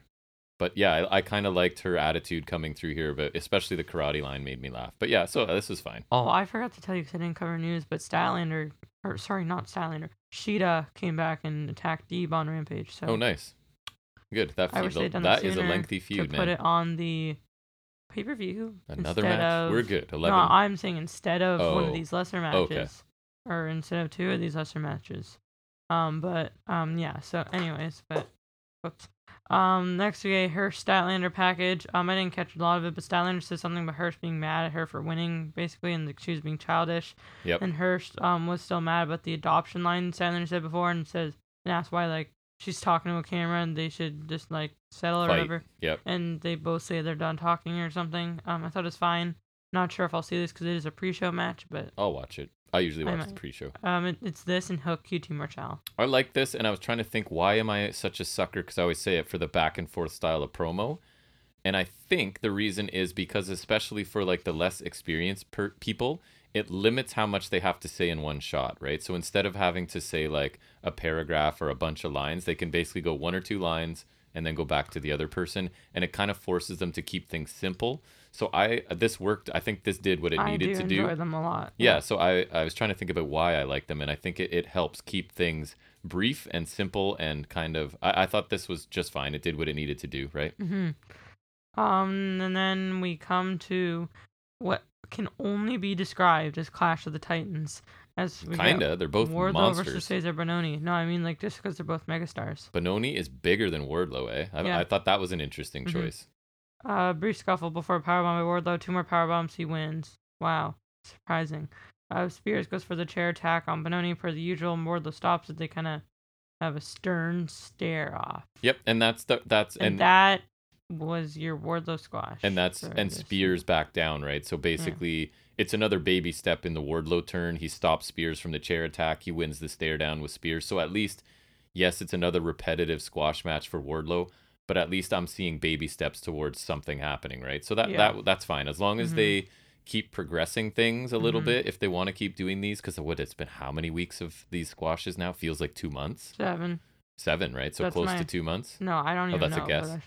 That's So- guess. yeah i don't know it's whatever there was some progression so i'm fine hmm And obviously, the Wardlow's going to kill Spears at some point on his way to MJF, probably. I would think. Poor Tye Dillinger. Yeah. Um, next we get House of Black promo. Uh, Black talks about how it wasn't wasn't it the house who gave Pac's new vision, Penta his new darkness, Right. dark entrance. Like, why you hate us so much? We helped you evolve and become cooler. Mm-hmm. Um, King talks about violence, and Murphy talked about judgment, and they say they're the house, and the house always wins, which was in fact the name of their house show. Which is a Oh, gambling, uh, a gambling line. It's like a casino. The casino always wins Mhm. eventually, right? Um, I do call him Murphy a lot, so That's okay. I'm still Walter, calling Walter Walter. Well, that's different because Gunther's dumb, yeah, uh, so I respect that. right. I liked this. I liked that Black is trying to take credit for the evolution of Pac and Penta, but I mean, didn't he? but it'd be more meaningful if Penta and Pac were actually like established as doing so like let's say they'd had a run now of being super vicious and dominant since they came like you know what I mean? Or maybe what are can, you maybe they can start that, but like right what are you taking credit yet, for right now? Like pa- like Penta doesn't seem any different as Penta Dark. Except Pac's for do- the entrance. Pac's doing the same stuff he does which is awesome but like you're kind of taking credit for something and I don't really see a difference so I'm not sure what you're taking credit for even though I like the idea of taking credit for it but I liked uh, I I liked the presentation of this, and I thought actually Matthews was good on the mic for his part, which was nice Yeah. to see. So, and again, I like the just the, and this is a detail, maybe this is nerd level, but I like the whole you have a large, medium, and smaller guy in the House of Black. I just like that, right? Like there's no Although dupe, Murphy's pretty jacked now. there's no dupe, but he's short, right? Whereas Yeah, I He's not very think tall. He's, well, I like I think when you see them all standing, Black, bes- I don't think so. I think Black's a bit tall. Anyways, Well, yeah, but I, I think like I like similar. the actual look that they're they're quite different, right? And also you've got like two super mega tattooed on every inch of their Mm, body, yeah, and then Matthews with not one on him. I don't think so. Interesting, but yeah, I just wish they were actually taking credit for something I could see instead of They the- could take credit for his entrance. right. I guess I Penta's entrance. but I, I like the sentiment. Not sure it's actually means much though. I It'd be guess funny I if they say. trademark Penta Oscuro and they're like, we could take credit for your name, and then he's actually taking credit for it. You know. Yeah. Um, I thought it was another really cool promo from this group. Um, Black is cool in these. I I love them so much.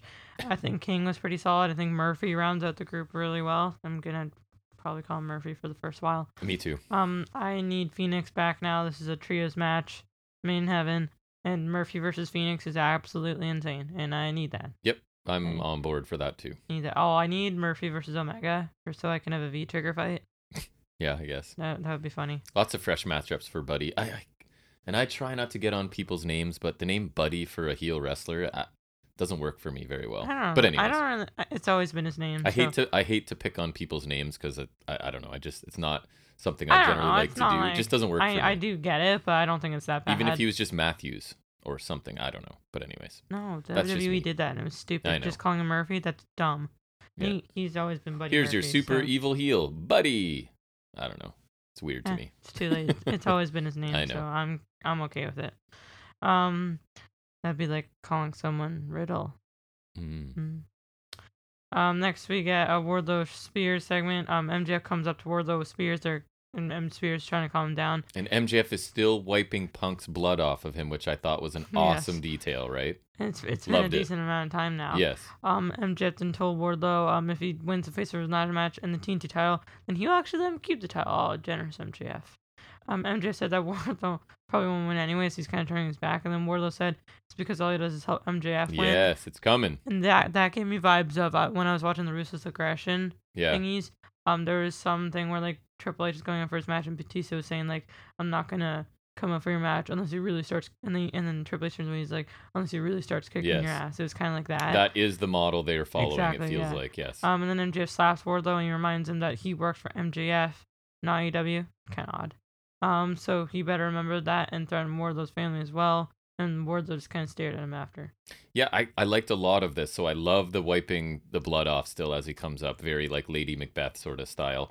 Um, and I think the point is, I don't know, correct me if I'm wrong. I think the point is of MJF finally being like, I guess you can have the TNT. So my interpretation is he sees how dominant Wardlow is right now, and he doesn't want him anywhere near the main title because that's what MJF's going for, right? And he thinks Right. that if push comes to shove, I can't beat this guy myself, so I'll let him have a title, and then he's out of my way. I, I think I don't know, and I if no, I, that seems like an MJ. And I think like if so, that's cool. of things, he doesn't need another title, so he'll just go for whichever right one is best. because i want the main one you can have the other one and just sti get out of my way and i liked wardlow finally speaking up like he just can't bite his tongue anymore as this guy talks crap about him all the time right um, so yet another baby step i think towards wardlow being set free and i don't know because this whole thing mjf is like he he said it a few times you're not even an aew employee right so maybe like there needs to be a storyline bit where tk signs him right like you are now officially like Wardlow is all elite. Like put it out. I feel like they they might have said he was all elite, like when he first. and then it could be but- well now he has a contract, so I don't need you, right? I, I have a job if I kill you right now. But anyways, I like this for many Mhm. reasons. Yeah. Yeah, I think that's also a good way of like why is Wardlow still putting up with this? you know? Yes, exactly. Um, uh, a short bit here, but I like that. Like MJF was kind of being like nice, and then still had to make like a Uh, smart had to, comment, right? right? And the, and Wardlow just can't take it anymore. I think Wardlow had a good comeback as well, and I like that MJF kind of reined him in. yes, Slow burn, working well, I think. I I agree. Um, and I think Wardlow is a favorite to win a ladder match, which Wardlow's not really a ladder match guy. I would say so. So Yeah. it's kind of odd. I want to see he was in the ladder match last year, but I, I, don't feel like he was, but I don't. I know. You would know. feel like he I. was, but I'm not sure. I know Ethan Page was. Right. He's not in this one because it's stupid Christian. Oh yeah, it's almost been a year of Christian in AEW. Congratulations. the saddest part, almost a year of Sting wrestling in AEW. Because Right. remember last year was the air quotes street fight right. in a an abandoned warehouse. Not on a street at all. At all. literally like in a building that would be on mm-hmm. a street, the opposite. Like With the thing set up to be slammed through a couple stories or whatever it was. remember? yeah, and like then a friggin' ring in there too. Oh, that was kind of fun. I think if I remember correctly. It was alright. Yeah. Um. Next, um, our main event is Undisputed Era, as I will refer them, refer to them as, versus Hangman Page and John Silver and Alex Reynolds. hmm Action-packed trios main event. Um, Hangman powers through some tandem offense from Redragon and suplexes Fish onto Kyle O'Reilly. O'Reilly and Silver exchange leg kicks, and Silver hits a suplex. Straight combo to Reynolds by Kyle O'Reilly. Fish blind takes off of O'Reilly and hits a leg kick to Hangman from behind and begins to target the leg. Um, we got hot tag flurry by Hangman, a pop up set of powerbomb for two by Hangman, Cole Hangman strike exchange, which turns into a mass brawl. Um, a sequence where everyone hits everyone with something, which included a brief flurry from Silver to Cole before Cole hit a pan- uh, patella drop brainbuster, two super kicks, and a last shot to Reynolds by Cole for the win. I am not calling it the boom. That's dumb. Um, and then Cole beats on Reynolds more. O'Reilly attacks Hangman, who tried to get Cole off of him, and then he fights Redragon. Uh, Fish prevents a buckshot to Cole, and Redragon uh, tape Hangman's arm to the ropes, and so they make Hangman watches. Silver takes a total elimination, and Reynolds takes a Panama Sunrise. Yes, definitely. Um, I thought it was pretty good. Um, I think could have gone a bit more time, but I think they That's packed in- exactly what I they, said. they packed in a lot of great stuff here for what they could. Um, I like Cole being a coward because it makes sense for him and makes Hangman look better. Only detract from that what I w- would be I would have liked a little more Cole in the match. But I think all around was pretty good. I think post match was solid too. I think generally pushes us a little further to the pay per view, which is what Right. they need to do. That's right. Um, Yeah, I thought it was a good main event. Very fun final few minutes. I th- I thought too it felt short, but I think they were freeing up room for the aftermath. Basically, right? They Yeah. were trying to get to that. Uh, Cole avoiding being in the ring anytime Page was was great, and commentary pointed out that Britt Baker was doing that same thing in her tag match, which I thought was a cool little detail. Um, Red Dragon are great as his sort of protection, right? He can avoid confrontation, and those guys don't care; they'll do it. The only thing I like, Reynolds seemed to be just there to take offense, right? Did he do anything? I think he did a bit, like at least Very little. Silver. Like he did a bit. Silver's flurries are always a highlight for me, and he got one here for a little bit before he took, I think, the Ushigoroshi kind of The quickly, right? sushi Goroshi. Um, so yeah, I mean, the match could have been longer, and the I think the aftermath could have been shorter, but I still enjoyed it, and, and it made sense to me. And you're right, it's kind of a standard go home um, thing for the main event, setting it up and the tag match as well. So yeah, I thought it was a very good main event. I wouldn't say like a top notch dynamite main event, but a good one. yep, for sure. Um, thoughts on the whole show? Um, in ring, I don't think this was the best show. Like I liked the main event, I liked the opener. I But then- Battle Royal. but then it was battle royal was fine i didn't love it the women's tag match wasn't great um and then we got another wardlow squash right? But i thought it kind of made up for it segment wise and promo wise because i like jericho's i like punk's uh, i didn't mind the statlander hirsch back and forth. Um, even jade cargill entertained me a little bit. The house of black promo was good. So i'm kind of torn. What am i going to do this week? I'm going to give the show an overall a b. I'm close to a b plus but i'm going to stick with a b. I thought it was a, a good show, but nothing super spectacular. It was more segments and promos I enjoyed than in ring work this week. So still a good show, um, but I don't think it was amazing. So I'm gonna give it a B, close to a B plus, but a B. You? Mhm. Um, I think in general this was a good show. Um, starting off that announcement, I actually wouldn't have seen coming. Oh, that was too, pretty right? cool. I forgot about that. Um, Danielson versus Daniels was a solid match and nice callback. Um, Casino Royale was fun, solid battle royal. Um, but I think I prefer last week's more. Uh, pleased with the result. Uh, Baker, the women's tag match was solid. Um, fine, I guess. Um, the Wardlow squash was standard. The main event was pretty good. Um, builds the Revolution more. Sting promo was whatever. Jericho short promo solid. I didn't get the proud powerful thing. Punk MJF segment was another great one. Uh, Keith Lee short promo was solid. Car- Conti Cargill segment was alright. Sandler Hirsch one was pretty good. House of Black was a pretty cool one. And the Wardlow segment escalates things the right amount before the pay per view. hmm I think not an outstanding show, but pretty good one. So I'd give it a B plus. Nice. Yeah, I was pretty close to that as well. All right, well, that wraps that up, and we'll now move into a little bit of trivia just to cleanse our palate before we dive back into weekly wrestling shows. So let's take a look at what we call off the top of his head.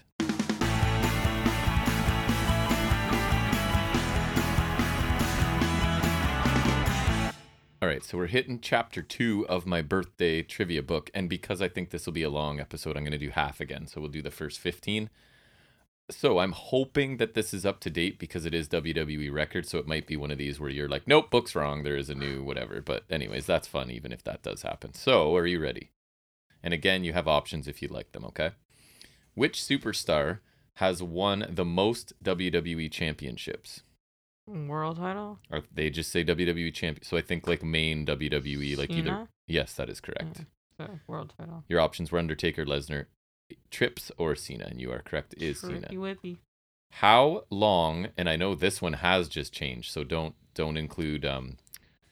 Who just beat Natalya that quickly? Anyways, doesn't Oh matter. yeah, Right. How long did the fastest match in WWE history last? six seconds. Before that, uh, no, no, that's not what it's saying here. was it Rock and Erick Rowan? Nope. It was a tag team match. I'll say that. Uh, I have no idea. Three seconds, and it was Jericho and Lawler defeated Taz and one of your favorites, Naked Mideon. What the hell? That's what they're saying. That's the weirdest match I've ever heard. I, I think so too. Okay, so on the flip side, then number three, what was the longest singles match in WWE history? Ooh, I don't know. Was I know these are hard Michaels, options. Michaels Bret Hart. want options? No. Uh, Your options are, I'll give them to you because it looks like you're struggling. Hogan Andre, Sammartino, Waldo Van, Von Erich, The Rock Goldberg. Yeah, because Goldberg Goldberg's going 80 minutes. Uh, or Shawn Michaels Undertaker. Michaels Undertaker. No. Sammartino. Yes, Sammartino, Waldo Von Erich, 81 minutes. I don't even know who that is. Uh, it's a Von Erich I hadn't heard of either. So obviously that is well, obviously Sammartino was before my time even, right? Uh, number four, what superstar has fought in the most matches? Interesting. Undertaker, It is not Undertaker. Trips, No. Would you like options? Cena, Would you like options? Orton. you would like options. Yeah, Orton, Ziggler, Big Show, Kane. Kane. It is Kane. Very good. It's kind of always around, That's right? weird. Five. He's a good guy. All right. Yeah, great guy. Some very, very thoughtful uh, tweets or whatever. But anyways, who cares? Good He's old a, Hangman. he's a dirtbag. Add him to the r- r- dirtbag wrestler list. Um, that's what social media. The worst part of it. Wrestlers that I like, I'm realizing they're dirtbags. Um, but anyways, um, who is the youngest wrestler to become WWE champion? Lesnar. Correct. Okay, because nailed it. I'm not sure if like because I know that Orton was I think a little younger, but he was world heavyweight title. So Very good detail. Number six, true or false? Kofi Kingston, spelled incorrectly, is the first How do you superstar. K O F F I. Hmm. Coffee, Coffee Kingston, is the first superstar born in the continent of Africa to win the WWE title. True or false? Is Jamaica in Africa? No. Or is Kingston, Jamaica. So false. No, but no, that, that's or not we're going actually where he's- real. So real. Yeah. Yes, that is correct. Okay, because I don't know if we're going kayfabe or not. No. Um, number seven, who's the oldest? Kofi Kingston from Kingston, Jamaica, man. Who is the oldest wrestler to become WWE champion? Bob Backlund. No. Oh. Think. Oh. Mm. Think. Um. Wrestler, quote unquote. That's my hint. Oh, Vince McMahon. Correct. Right. Very good. Um, number eight of 15. Which superstar was the youngest, there you go, to become the world heavyweight champion? Randall Keith. Right. Correct. Number nine. What superstar had the shortest reign as world champion? I just watched this. Yokozuna. No. Uh, Think about somebody giving the title up. I think if that's what they're counting. No. Think about 80s. Was it 80s? I want to say 80s.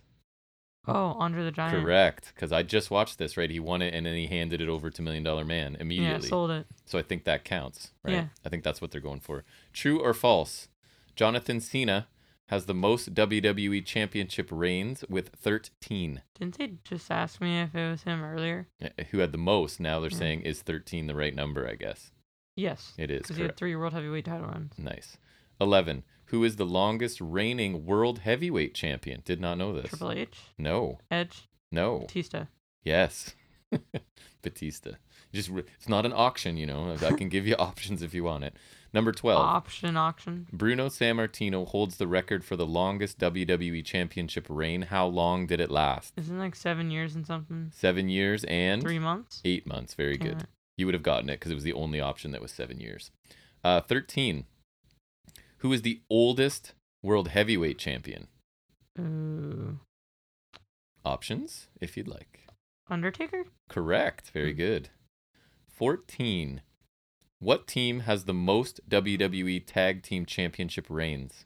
Dudley's? Correct. The Dudley Hmm. Boys with a Z. Because that's I how we know- did it in the 90s. I just know they had like a lot. You want to indicate your extreme? Make your S's Z's. Party boys. That's all you got to do. Party boys. Last one. Which superstar has won the most tag team championships with 12?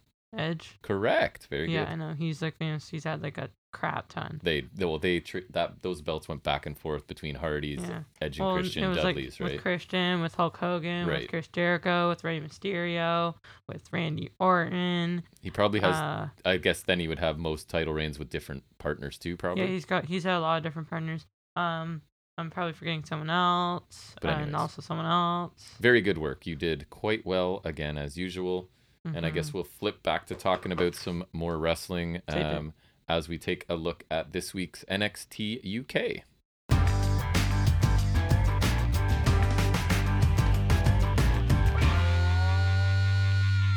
All right, NXT UK this week.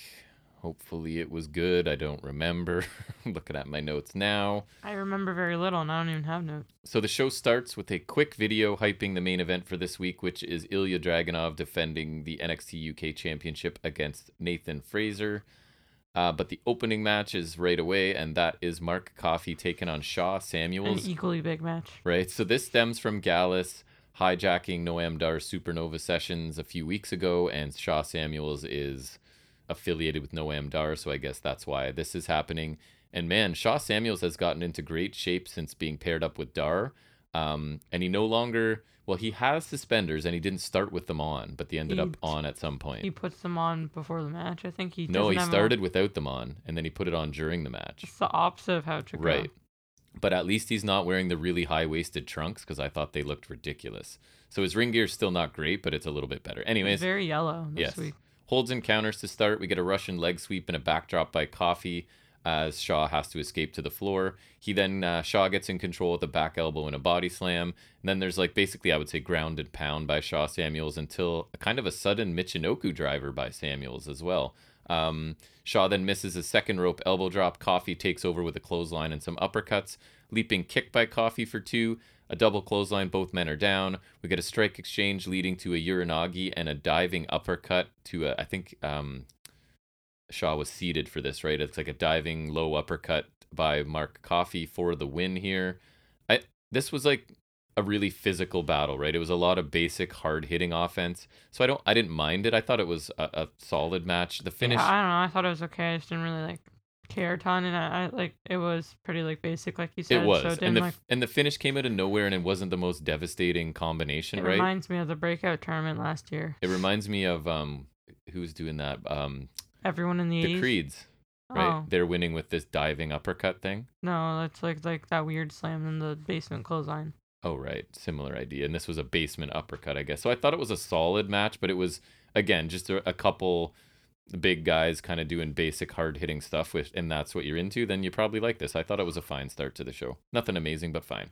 Uh, Frazer's shown warming up backstage, and then we cut to A Kid, who's training in the ring. Um, and Dempsey sort of interrupts, which was cool, calls A Kid over to ask if he'll show Dempsey the technique he's working on. A Kid basically says no, since Dempsey's probably just going to use it against him. Um, and then Dempsey starts to explain, right, that it's not the real him that has sort of been teaming up with D Familia. Whether he's being sincere or it was part of a ruse, I don't know, because it leads to an attack by D Familia. Um, and Dempsey sort of like shrugs, right? Like, oh, I guess. And I don't know if it's At first he was like kind of against it, and then just kind of joined right in. Right. So i don't know if it's reductant reluctantly joins in is the right way to say it but that's what it seemed like to me right like oh well i am part of this group and they just attacked him so i'll join in um so they attack a kid and then eventually officials sort of stop them so i this is one of those like really simple stories but i'm enjoying it right like yeah, I'm happy in getting Dempsey versus A Kid. Right. so- And now there's a little bit of doubt as to how committed Dempsey is to this heel group, right? And like what's the well, that thing kind of sucks because I want him to be heel. uh, I know, but and it, he might still be right. Um, so it's hard to determine how coordinated this attack was, right? So was Dempsey talking to Kid to set up this attack, or was Dempsey being sincere, which is more what it looks like, and D Familia just showed up. So I kind of like that. It could be either of those things, and we don't really know. Yeah, Um, so I this is one of those really simple stories I'm enjoying. I think you are too, right? yeah, for sure. Um, we then get something you probably enjoyed less because you don't like her, which is an Isla Dawn vignette. It was really weird. So she's sniffing flowers in a graveyard because remember she stole Meiko's flowers last week, and her thing is she takes trophies from people, right? So this is her Meiko trophy, I guess, until she can get the belt. So she's basically singing this promo, right, about um, the final boss falling and that Isla Dawn will stand tall. And then she takes some of the flowers, I guess the ones that she didn't eat last week, and she puts them in the box that we've been told where she keeps the trophies, right, that she's taken from other people. I personally thought this was cool, a kind of a different way to stay consistent with Isla Dawn's kind of strange. It's not even supernatural. I would have a big problem with it. It's just she's kind of creepy and dark, I guess, kind of like Malakai Black, similar idea. Um, and it further sets up the match with Meiko. So I thought this was fine because we've seen some really bad vignettes on UK in the past month. So I had no issue with this. What about you? You probably didn't like it as much It as I was did. okay. I mean, I'm not gonna say I liked it, but I'm not gonna say it was bad. Right, it was right. just kind of like, I don't know. It's just kind of odd. I don't think it's like great or anything, but it, it's okay. It was just kind of. I'm, I'm not like a huge fan of it or anything, but Right. I think it's all right. Yep. Uh, we then get a replay of the controversial end to the tag team title match last week, where Trent Seven sort of ran by, and I can't remember if it was Smith or Carter, but I don't know how it's controversial because if the ref didn't see it, but then that's their fault. But I think it's just controversial that it's a babyface team who I are like yes, but like, why not? like taking on all comers, and then they cheated to win, basically. Uh, and I think they're going somewhere with it. So Mustache Mountain start to talk about their successful defense. Carter and Smith interrupt, obviously demanding to know what the shortcut finish was all about. So Seven sort of takes over and says that they worked really hard to get these titles, and basically they're going to do anything to keep them. He says it's only about winning, and they didn't really cheat. So I guess he considers that not cheating. I don't know what you would call it, a loophole. I, I don't know. I guess Seems I, I wouldn't say it's cheating because it's not like it's like illegal. It's just if the ref But- didn't see it. But you're doing something that the I ref guess didn't it's like see. underhanded, but okay, like underhanded's a good word. like I don't, I'll not, allow it. not even like something along those lines of underhanded. I guess I'm not sure if I would quite like go there, but Yeah. like something like that. So Carter says it's not over. Smith points out that they are where Mustache Mountain were before, basically um, trying to get that more title shots, and they say that they deserve another shot. Uh, Bate sort of agrees. Seven, I thought seemed a little bit less willing. So I feel like this is where this is going. Is that Bate is not the guy willing to take any shortcuts, and Seven just wants to keep the titles by any means necessary. I feel like they're sort of planting the seeds of some dissension between which these two. sucks. Yeah, it does. I, I would. I think Bates should be a single star myself, but um, yeah, I also think they're not really a team before. that needs to split. no, not yet. Um, so I like this as well. I think it's really simple and kind of realistic. Seven will do anything to win. Bate may not be fully on board with that philosophy, and the baby faces do deserve another shot because they kind of got hosed out of the titles, yeah, that right? So sucks though, I feel like there's better challengers. is there who? I don't know. Just right? D Familia. Boom. I well, yeah, but that's yeah, maybe. Uh, Gallus, I don't know. But anyways, I like I I like the Okay, first more match. interesting challengers also. and they're still trying to develop Smith and Carter into something I think for the future. So I'm okay with this continuing. We then get speaking of tag team matches, Mastiff and Starz versus Pretty Deadly, and I'll put in some celebratory music or people applauding. Wait, okay. Jack Starz has earned his own vest. yes, he did. Okay, so I know there used to be a team called Vicious and Delicious, so they could be Vicious and Vested, right? That's right. Yes. Wait, invested? hmm hmm Yeah, invested. Yes, very Mhm. nice. Um, so yeah, he's got his vest on, and this match sort of stems from I think it was Starz cutting holes in the shirts of Pretty Deadly, who somewhat ironic because they wear like a third of a shirt anyways. so I don't know what they're so mad about holes being cut in their shirts, but they are. So uh, Nigel suggests, uh, I- don't know if this like they're trying to shoehorn this in that Toxic Attraction have noticed Pretty Deadly. I don't know if you caught that. He made a reference to Toxic Attraction. Ugh, They're it's seeping into other Come shows. It's not a good look. Um, don't do that, guys. so Howley, I think I finally got the names of Pretty Deadly down. I don't know what it is that was so hard for me Lewis to get Howley it. and Sam Stoker. Right. So Howley and Mastiff battle to no advantage to start. A Stoker distraction allows Howley to attack Mastiff's leg quickly, but Mastiff ends up um, taking both of them out and tagging in Starz. Starz gets a little bit of offense and he quickly wants to tag out, but Mastiff won't let him. Just sort of like I think it's more like um, you can do this, you can keep fighting kind of thing. So he Starz does take the fight to Stoker. We get frequent tags and double team moves by Mastiff and Starz for a bit as they're in control. Then there's a blind tag to Stoker. He posts Jack Starz, and that shifts the momentum as Pretty De- Deadly isolates Stars for a bit and hits some double team offense of their own. We get the eventual eventual hot tag to the big man Mastiff. He dominates Howley, including an overhead belly to belly.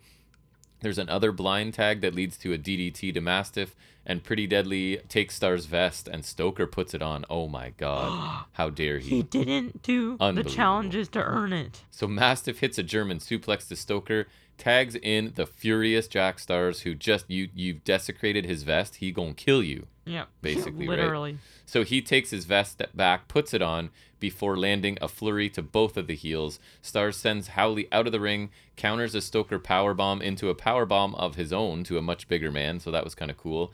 And he actually pins Stoker here for the win.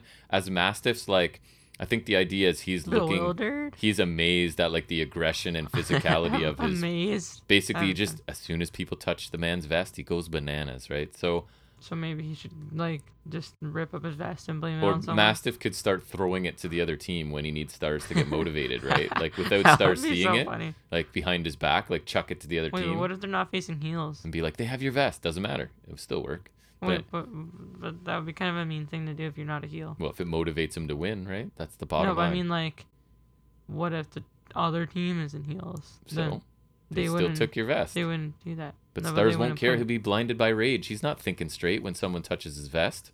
How dare you? You think if someone stole your favorite leather vest that you wear with no shirt underneath that you could just You wouldn't be thinking clearly. You'd just see I, red. you know me. You'd I, go I do have a favorite leather vest. Everybody should. Everybody right? It's a staple of a gentleman's wardrobe. exactly. Um, I thought this was a solid tag team match. The story of the vest is kind of weak, I think, but it what gives. did you say about the vest? I guess it's this thing that gives Starz confidence to be the killer he needs to be to tag with Mastiff. So, I, I- I mean, Stoker and Howley seem to be drifting a little bit since losing the titles, but they're a good heel team to use in situations like this, I think. So, compared to many of the matches we get in the middle of NXT UK, I thought this one was pretty good, actually, because this seems to be the one where it's a enhancement match generally, right? Which this was not. So, I was kind of happy with it. What about you? Um, yeah, and it, it was alright. Um, I think the whole vest thing is It's not the best. It's a symbol of his whatever. the vest ain't the best. That is true. No, it's not. Um, yeah, I don't know. I think it's fine. I think Pretty Deadly fine, but I think since they're done with the tag titles, they don't really. They're directionless a bit. Yeah. And Mastiff and Starz is one of my least favorite teams. Yet 'cause they're on just- every week. somehow. Yeah, and now there's the best. I feel like they can just drift away. Yep. So Dragunov sh- shown warming up backstage, and speaking of on every week lately, it's Xia Brookside. So she's kind of having a temper tantrum after her match from last week. I think it was like a previous this week or whatever, or earlier this week. Um, she calls her daddy and whines about the loss not being her fault. She asks her daddy for help, hangs up, and gets mad that she's being filmed having this conversation. So to me, I think Xia might actually be doing a good job with this. I just don't think it's a character that interests me personally, and it's so similar to Tiffany Stratton, which I watch on 2.0, right? So it's which kind of love. I do love. Um, so I don't know. I think Xia maybe is coming into her own a little bit doing this heel work. It's just not a character I really care about. I don't know about you. No, I didn't. I don't love it. I, I don't I think she's doing a fine job. I don't. I wouldn't call it great or anything. She's doing a job. She's she's doing a job. Yeah, Yeah. that that's all I can really say. Um, it, and like it's I don't really care. Um, I don't even like I know her dad's Robbie Brooks. I was like, what are we gonna get Robbie Brooks on television? The yeah, I don't know long-awaited- what it's gonna be. Is he gonna be know, pulling strings for don't- her? I I don't don't really know. care. Yeah, me either. I don't, like I don't even know what his role is. Like I know he does stuff, but I don't know what stuff he does. Me either. Uh, we then go back to the That's good trucker from last week. He is still investigating whatever he hit with his truck, I think. So he's kind of in the woods. Um, and Primate, I'm guessing, is providing a voiceover here about being abandoned by symbiosis and I sort thought of it would be Wild Boar. or sorry, wild boar. You're right. Sorry. Um, and hiding himself away. I got the wrong one. The trucker then finds a tin can of like beans or something. So I don't know if the Is that what it was? I didn't. I didn't know. it was a can of I something. didn't notice. And we see a flash of something sort of poking its head out. I think it was wild boar, but we even rewound it and it wasn't clear, right? But I assume that's what was yeah, going I on think here. it is, which I'm pretty happy about because I think I like the hunt, and I feel like the like the two kind of wild guys make more sense in um faction. But it feels like wild boar is gonna fight them first, so which I feel like is I feel like maybe they make it look like that, but then they just all beat up T Bone, they could for sure. and T Bone is gone forever. So I like this segment too. I thought it was cool. Yeah, I it was really cool. And again, I'm assuming it's Wild Boar. I don't know who else it could be, and he has good reason to be upset because he just kind of got replaced um, by. I don't even know how. Eddie I thought Dennis. I want to say he was part of the speaking out thing, but I Was he? Oh, don't. I interesting. don't know. I don't know. I don't either. But I like. I feel like he Don't just quote us on it, randomly folks. gone. Like I, it's either that or an injury. Cause I, Yeah, I don't know. Cause I, I know him, you, him and Primate were teaming. I wanna say it was in speaking out. I feel like it was, and like it's not like it, it means automatic release. Cause wasn't Devlin also? yes, I think there was something involved there where he was trying to get somebody not hired or fired from there due Yeah. to his past relationship or, something. I or can't like remember. um. So I, I think maybe. Um, Wild Boar was in that. I don't know, but Yeah. uh, I, cause I he feel like definitely fits better with um. exactly right so i'm feeling like maybe they make it seem like he's out for revenge but he's just like like coming back to be like hey guys i'm back in the club Hey guys. i'm back in your Could be. club But yeah, cool segment. Um, so then Joe Coffey, Noam Dar package ahead of their match next week. Dar says Coffey made the mistake of sliding into Noam Dar's lane. It's kind of a back and forth, right? Coffey says um, we'll see who really wants this title. Dar says he'll win in the second round. I think something like that. Like he he basically said, um, I don't think it'll go longer than two. But between their very thick accents and Um, my wife, happy birthday to her today. Washing dishes and clanking things around behind. I didn't catch much of this, right? And turning it up didn't seem to help for some reason. Yeah. Um, but it seemed like a pretty standard pre-match promo, and Adar definitely is a charismatic guy, and I think the match should be really good. I'm looking forward to it. Mm-hmm. Thoughts? That you, I don't know how much you heard of it either. Mom was running water for a really long time behind us. Yeah, I didn't catch a lot of it. I thought it was fine though, from what I was able to garner. Yes. Um, didn't get much of it. Yep. So then we move into our main event, which is Nathan Frazer taking on Ilya Dragunov. And I asked, did have you noticed Dragunov's entrance gear before? I, I felt like it was new this week because it was like a robe with like feathers on I don't the. remember what it collar was and whatnot. week. I don't remember this week, so It was a departure for him, I thought, but I could be wrong. Um, so Dragunov controls Frazer early on on the mat with headlock takedowns, and everything this guy does looks really aggressive, right? I, I'm big fan of Dragunov at this point. So Frazer's using his speed and elusiveness to catch Dragunov with a series of forearms. Dragunov hits some vicious knees and forearms and then applies a submission hold. It was basically like a million dollar dream, I think he kept going back to in this one. I think they even Said that, right, at some point? dropped it. Yep. Hard Irish whips and chops by Dragunov, and he hip tosses Frazer from the apron into the ring. Frazer ducks a clothesline only to take a stiff clothesline from the other arm of Dragunov. Dragunov throws Frazer off the top, follows up with a German suplex, then another, but Frazer flips out of the third attempt, springboards off the ropes, but gets caught and hit with a bridging suplex by Dragunov for a near fall. We get a super kick by Frazer and a hurricanrana for a two count. Um, a backflip off the ropes into the reverse DDT by Frazer again. Dragunov chops Frazer's knee, hits an enzuigiri. Um, we get a sling blade by Frazer. Both men are down for a bit here. Two more really nice super kicks to Dragunov for a near fall. We get stereo clotheslines to no advantage repeatedly until uh, Dragunov rebounds off the ropes and takes Frazer down with a really hard looking clothesline. Dragunov goes up top, but he gets hit with a drop kick. Dragunov blocks it briefly, but Frazer ends up hitting a top rope hurricanrana and a Phoenix Splash for another near fall. We get a power bomb and a falling uh, forearm to the face of Frazer for a two count. German suplex by uh, suplex. There's an L in there by Frazer after a slap exchange, but another stiff clothesline from Dragunov. He finally hits Torpedo Moscow, and Dragunov wins this match. And he they do the respect angle. He shakes hands with Frazer afterward and seems to be complimentary of him. Um, so this match I thought was mostly the story of Dragunov being largely dominant and Frazer trying to land anything he could, at least for the first half of this match. Then the second half was a little bit more even and back and forth, with Frazer getting to execute a lot more offense. And just one of those things with Dragunov, right? Like I would like I talk about um Pac. Simple moves like chops and clotheslines look vicious when Dragunov does them, and Walter as well, right? He's in that boat with it. But for Dragunov being a smaller guy, it's really impressive. Kind of Ben Wash, like everything's a little bit extra intense with him. So I thought this was a very good television match, uh, a very nice main event. Uh, for I thought what a, a solid episode of NXT UK. I don't think the outcome was ever in doubt. I never thought Frazer had a chance no, to win, No, definitely not. right? But it was a good competitive match, and I think it's going to help sort of elevate Frazer. Like he can have really good kind of longer main event matches, which is He has kind of gone toe to toe with the two Exactly. best guys, Right. Gunther and Ilya Dragunov. what did you think of this main event? I I liked it quite a bit. I think um it definitely grew into itself as it went. I think Frazer. I think I I would like I was hoping he'd be a little more flippy since I've seen him, but Yeah. he's pretty good. Um, I like that there was they're kind of similar in ways, but also there was quite a styles contrast. Yep. So I think that's kind of cool. I think Dragunov is generally really great. Great. I He like is. him a lot. Me too. Um, He's grown on me a ton. remember, he, remember the intensity was too much, but now I think they've settled into the right way to do Yes. him for sure. Getting rid of the contact lenses, like I think in general, just Yes. his presentation's much He's better, just a killer in the much ring. more right? grounded. Yeah.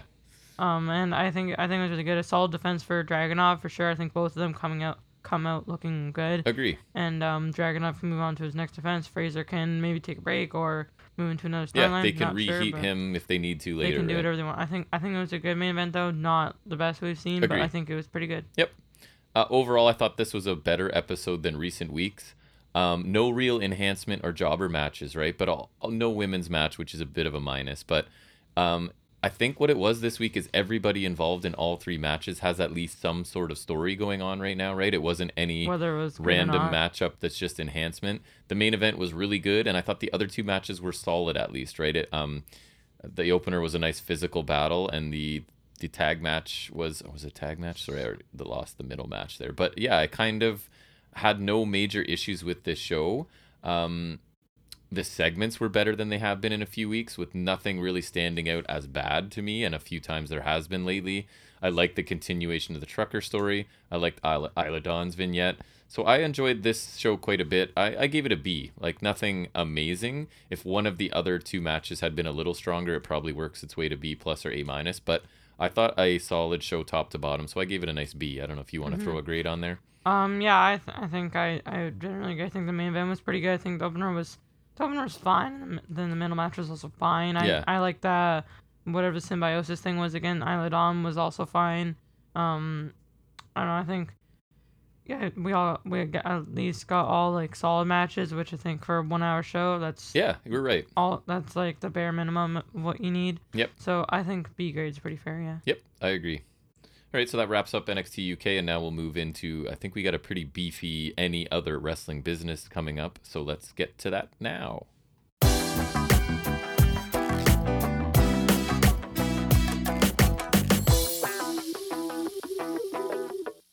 All right, so I'm going to do NXT. I'm also going to talk a little bit about Impact, but I'm going to try and keep them kind of quick. NXT will be quite, Less quite enthusiastic. boo. quick kick uh quick sorry and you sort of watched a bit of nxt while you were doing some homework at the kitchen table behind me right so you may have some input Definitely this week. did not see Lash Legend. you did actually watch did. that because how the dude you can't miss match of the year contenders okay That is true. uh, you would hate yourself if you missed it I would forever resent myself. we get to our best of never be 2022 and you didn't see this match right And then I I, mean, would just- tears. I couldn't forgive myself. right uh so it starts out with Bron Breakker and tommaso Ciampa versus dolph ziggler and robert Roode. so Whoa, whoa, whoa! The dirty dogs. Okay? Let's talk about Ciampa's outfit. Go ahead. I hated it. Right? And- He's wearing like a one of those colorful singlets, like breakers. So they're not like they're like the Steiners. He looks like Yeah, a goddamn child wearing a he- Halloween He, costume. looked like his like Bron's little cousin who's trying to wear his. So it It's wasn't. like um, it's like if um, okay, it's like um, Bron Breakker is like Bubba Ray Dudley and Yeah, Ciampa is Spike. Spike Dudley. so yeah. it wasn't completely matching, but it was very much the No, same but it style. was like yes. yeah, and it just looks it's so ill fitting. like one of- so unbelievably ill fitting. It's like one of Bron Breakker's singlets shrunk in the dryer, and they handed it over to Ciampa. Yeah, it just looks Ciampa so ill fitting. oh Um, my so- god, it just it was not good. So he, um, and I think he even comes out first. It's just like Ciampa is the afterthought here, and it just kind of bugs me, right? Um, he's clearly not the focus at all here. Um, so Wait, a veteran's not being focused on NXT? Crazy. What? Uh, Robert Roode gets a tiny bit of his glorious entrance before uh, Ziggler's theme cuts it Oh, off. They still do, uh, they have a tag team. It's so good. Um, it wasn't as effective either because Roode's wearing like a sleeveless hoodie and not one of his elaborate gowns, which or robes, which looked way cooler for that entrance, right? But I anyways, don't know. I don't even know the last time he he um he's like done his thing. no, and that was it was cool to see because it was a cool theme and entrance, right? But so it was nice to have it I'm for a few he's, seconds. he still has the same one, same No. theme. No, they. I'm saying they brought it back for this. Oh, They did the glorious theme because it was back to his NXT stuff, oh. and that's why it was kind of cool. I'm, but he I had like mean, I'm surprised he still has that theme. Well, he, I don't think he does. They brought it back. Are you not hearing the words coming out of my mouth? Like he doesn't use the theme on.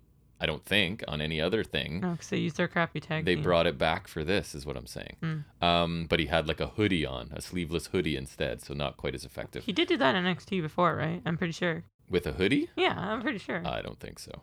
Um, anyways, lots of crowd chants early on. There's go back to Raw. You don't go here. We want Ciampa um, coming out, and I think it was the actual crowd and not the piped in crowd at this point. There's but it's no hard to, to tell. know. but I don't think they would pipe in those chants. But anyways, uh, Bron takes a zigzag off a Roode distraction early. The heels isolate Breakker to build uh, up for a Ciampa hot tag. Again, we get the non-picture-in-picture break, um, so it looks like when we come back, the heels have control of Ciampa and are isolating him instead. Roode pulls Bron off the apron, throws him over the barricade so that Ciampa can't make the tag when he needs to. We get a sudden high knee by Ciampa. He finally tags in Breakker, who cleans house with belly to bellies and clotheslines.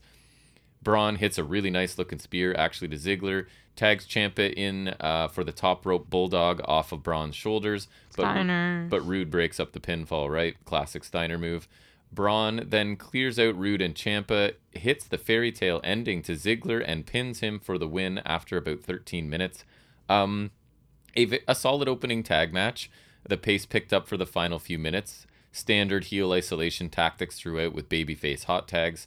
Um, Ziggler taking the clean pin ahead of a championship match was an interesting choice, I thought, but a perfectly fine match to start the show and for uh, NXT 2.0 standards, like a good opener, I would say probably right. It's just I don't, I don't have interest in a team that you have wrestlers you've been telling us for years are not important on main roster. Even though Bobby Roode could do pretty They- well if they wanted But they're to. not. They're No, presented yeah. as like a joke basically, and now they come back here and it's like they're amazing, right? So I mean they did lose here, but still, I, I just struggle with that disconnect of No, for sure. they're It'd like, terrible on this show, but when they come here, they're the greatest thing ever. So I- like if R-Truth was good, Right. like or something like that. I Right. don't know. Um, so then we get Trick Williams and Carmelo Hayes. They're walking through the parking lot, all dressed up. I think they're basically wearing suits at this point. Um, then we're shown Pete Dunne doing the same thing as commentary, sort of are he was also up. wearing suit. No, not hyping up the main event for tonight. We get an LA Knight promo. He wants us to call anyone we know to watch him call out Grayson Waller a little bit later. Sure. Uh, Walter then cuts a promo on Solo Sikoa. Walter is a professional, and Sikoa is not the first to try and make a name off of him. Sikoa will bring shame to his island. Walter will knock the tattoos off of Sikoa and replace them with respect. So this is the Walter I prefer. He was focused, intimidating, and speaking multiple languages here. Like we've, I've been complaining because Imperium's been booked pretty weekly lately. I thought, but this Week promo on a weekly basis. this was an improvement. This is the Walter I want, right? I don't want skinny Walter. I mean, good for him for getting thinner and healthier, but Mhm, it but just it's not it's not the same for me. Um, LA Knight does go to the ring to talk. He recaps. He spends the first part of this recapping everything he and Waller have done, basically. Um, and Including the I- I thought he was kind of thrown off by the crowd's reaction here. And when Waller interrupts, he does get a few cheers. So lately, I've thought Knight was kind of getting over as this babyface, but I was confused here, and the crowd seemed to confuse him a bit too. Um, that could just be me misinterpreting. But um, so Waller interrupts from the crowd. He's up there with Sanga. He calls Knight uh, his roadblock, wink, wink, because we're going to hear that word a few times tonight, on the path to greatness. And he says he's done with LA Knight already. He tells the crowd they suck, goes to leave as Knight has something to show him. It's a still shot of LA Knight standing over Waller after the match last week. So um, Knight doesn't win the matches, but he takes Waller out afterward and he challenges. Waller to a last man standing match. And as we all know, anyone can make their own matches in NXT. So I guess that's going to happen. They go back and forth verbally a bit more, and the match seems to be made for next week. Um, so it's fine, but I feel like it's pretty weak for the baby face, which is Knight in this case, to be like, sure, you win the matches, but I beat you up after the matches. So I'm better. why like, not? I, why I- not beat him up so you match? win when it actually counts, but I win when it doesn't count. So I'm cool. Like that's kind of what I felt like what he's saying. Um, and somehow that attitude leads to another match where the cowardly heel, who should probably right be avoiding this type of thing right now, because that's kind of his character. But anyways, this feud is going on for a really long time. But for the most part, I think these two work well together. I just don't know if it needs to still be going on. But anyways, um, just stop me if you watched any of this and want to. I don't remember what you saw or not. So just I did not see most of it. just I hop think. in when you're ready. I saw that. Persia and Indy are backstage for our NXT Junior High segment. Persia says she hopes Indy and Dexter can work things out because what was it we found out that uh Hudson was with Indy at some point, right? Persia. No, Duke Hudson was with Indy Hartwell, I think they implied. No, because so he remember he was kissing Persia and then she left, and then Dexter came in, so it looked like he had been with. no, Indy. because they said literally said Duke said something like it didn't seem to bother you in the past or something like that. There was an implication that Indy and Hudson have a history. oh, from I being- don't know. Uh, anyways, from what? um because they're Australian. right. I think, right? That's No, the that connection. Makes sense. So Persia says Duke wishes them luck, and Indy leaves as Persia goes back to her phone one last time, and you can hear Indy calling her. So it's almost like she's can't, she just wants to whatever text or whatever with Duke Hudson one more time. Indy wants her to go wrestle. So the roles have flipped now. Persia's the not focused one, right? Yeah, boys, because boys yeah, basically because you're 12 years old. So uh, I don't care about these adolescent shenanigans, as I say every week. I find it actually takes away from the overall presentation of these two women because Persia Pirotta is sometimes impressive with her power stuff, but then it's like she's a 10 year old backstage, and I, I'm just I'm out at that point. So Mhm. Um, we get a recap of last week's very short and not very good women's Dusty Cup matches, matches, and a preview of tonight's matches as well. which, are going to be just as good. We go right into the first quarter final match this week, which is Wendy Choo and Dakota Kai, unlikely partners, taking on longtime friends and actual tag team Persia Pirotta and Indy Hartwell.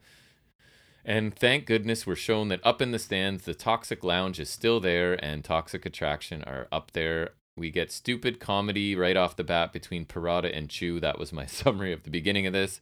Choo then gets isolated, receives some double team offense from Indy and Persia. Choo crawls through Indy's legs to tag Kai, who takes control of Hartwell, hits her running boot in the corner. Pirotta comes in, overpowers Kai, hits like a, I don't know, I called it a sit out TKO. I think you saw that, right? It actually looks kind of cool. yeah, it's like a fireman's carry face buster. Yes, there you Sit-up go. face buster or something. Yes. Uh, Choo hits a reverse top rope splash that didn't look that great. And then Kai. oh yeah, so you I saw it. It's like a top rope Vader bomb. I don't know if I, I think I saw that, and yeah, I did see this. I might have seen a clip too. No, you were watching it. And Kai hits a top rope double stomp for the win, which was a bit of a surprise, right? So this match got five minutes instead of the three they were getting last week, but it was still kind of boring, I thought. And it's I thought it was a weird choice that one of the only legitimate tag teams in this tournament lost to a team that has never been. Uh, but again, this is They didn't even WWE's I attitude. didn't even want a team. this is WWE's attitude toward tag teams, right? It doesn't matter if you're an actual tag team. If you just throw singles people together, they can be just as good, if not better, because tag teams, bah. What do you mean, deal. if not better? Always better. Right. So I dislike both Wendy Choo and Kai's characters right now, but I don't mind them in the ring. I love Kai, actually. Um, and we're going to get more of them, I guess. Great. So uh, for me, man, at this point, this tournament's been a I'm bust. gonna say I did love Kai. I I probably still like her in ring, but even then, I don't like NXT 2.0 matches, so I don't like. Right. It's her star has fallen. It's Yeah. unfortunate because she's awesome. She could have been a women's champion. We then get a preview for Diamond Mines NXT Tag Team Championship match against Imperium, which I thought was a cool package with sound bites from everybody involved. It got a decent amount of time. Was that the um expectation reality or whatever? And I think you were like, it was called. who are the baby faces here? Which I think is a fair hmm question, right? I, Yeah, well, think it it- like um. I think it's Diamond Mine, but What was the concept that Bivin said? It was like something like I don't remember. something, and then Those are the- something like comparing Imperium and Diamond Mine. It was like I want. It was like something like expectation reality, but not quite like that. I don't remember. I don't take Uh, that detailed notes for NXT anymore. They don't deserve my details. Exactly. right? Um, last man standing match between Waller and Knight is official, obviously, because everyone just At makes their own event? matches. Amari Miller and Lash Legend are shown arguing about their loss last week, and that's going to lead to the match of the year contender that's coming week, up. Right? Or I don't know. Hmm? I think that segment segment was from last week. I don't know. It might have been Or it's like one of those like last later, la- yeah, earlier this week or whatever. earlier yeah. last week, Yeah. last earlier week. So we get Lash Legend versus Amari Miller. We talked about the injury at the end, but Legend does hit a nice boot right to start this. Picks Miller up, bounces her head between the top and middle rope repeatedly, which I thought was interesting because I haven't seen it before. Backbreaker by Legend. She holds on, bends Miller across her knee. Amari fights back, hits a basement drop kick and a moonsault. We get a rough looking fireman's carry slam. Legend wins in under three minutes. Uh, It was not good. so Lash rants at the camera about how everyone was talking about Nikita Lyons when they should have been talking about her. So as I said before, Lash isn't good. Now she's officially hurt somebody in the ring. She needs more She's training. NXT's Nia Jax. I think yeah, she needs more training before she has televised matches. She has a cool look. She's really big and strong, but she cannot wrestle at all. But at least it was short. Uh, Solo Sikoa talks to McKenzie. Solo says Walter can bring everything and he'll just keep coming forward. He says respect is a two way street and Walter is in for a fight. I, I think honestly, Sikoa's good at these straightforward short promos. He sounds quite natural, and I think he's probably one of the quicker call ups of the new 2.0 people, just due to his lineage as well as his sort of abilities. I think he's he's solid already. Uh, so um, back to NXT Junior High, as it's Briggs and Jensen. So they're talking about riding things all night and like looking at pictures on their phone and being like, "Oh, I'd ride that all night long." And for some reason, can you explain to me why Elektra Lopez is just standing in the foreground as these guys are doing this? I don't know if she's walking by. Like, So she, so she's standing there. She's offended, and but it turns out, of course, they're talking about a truck and not a human being. Shocking. Lopez says that they wouldn't know what to do with a real woman, and Jensen admits that the joke, well, he basically says the joke's on you because I've never been with a woman, and he's all proud of that. like a real woman, I think he said, or whatever. A woman, period, I Oh. think. Um, so Jensen it then sort of taunts her like he got one over by making that comment, as Briggs is kind of looking like he's embarrassed or whatever. So I, I don't know. Uh, This is awful. These guys are awful. I guess it's consistent, right? We're just getting these things every week, and every week they're embarrassing for everybody involved. Um, Walter versus Solo Sikoa. Walter's in early with strikes, but Sikoa fights back until Walter drops him with a nice chop. Body slam, clubbing blows from Walter. Boston Crab by Walter. And then just kind of the idea here is every time Sikoa gets going, Walter just sort of chops him down, right? This idea that again, one shot from Walter is equal to five or ten of yours, sort of thing. Spinning heel kick finally stops Walter for a minute. Sikoa counters a, po- a power bomb attempt into a Samoan drop, and Walter has to escape to the floor. We get a splash off the apron to Walter on the floor. Super kick by Sikoa for two. Sikoa goes up top, misses a splash. We get a sleeper by Walter. He transitions into two power bombs, and it's over in seven and a half minutes.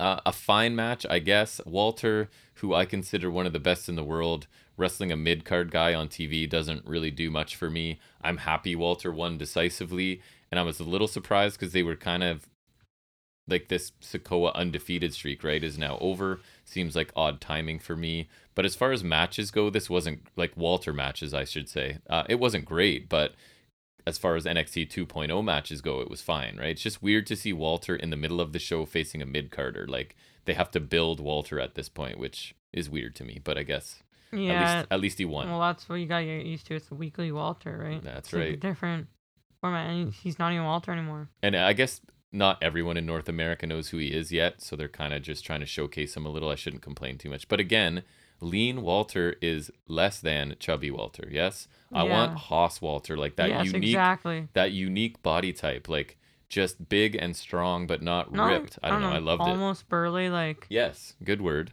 Yep, like um, just like it's more intimidating, just because he's like he looked super just, like, intimidating. yeah. right, uh, Like, I'm the just built to kill you. I'm not worried about looking good on the beach. I'm just a big, strong dude that's gonna kill you. Right. He's got more like mass. And now It's he's a tall, lean guy better. that's yeah, gonna kill like you. it's like Good for him, but like if he was like lanky, it would it wouldn't be the same. Right. Uh, so we then get McKenzie's talking to Dolph Ziggler. Ziggler wants his title shot next week. Ciampa comes in and says any chance of Ciampa being the number one contender went out the window. Ziggler. Or sorry, Ziggler when he pinned him in that match tonight. Funny Ciampa was saying that. Ziggler says he's the bigger star, obviously, and he calls the shots at NXT. Bron and Ciampa. I think it's safe to say Ziggler's a better star than almost anyone of ever. Of course, because you were on main roster, so that immediately makes No, you No, I mean like he's even a big star on main roster, for right? sure. Of course. Yes.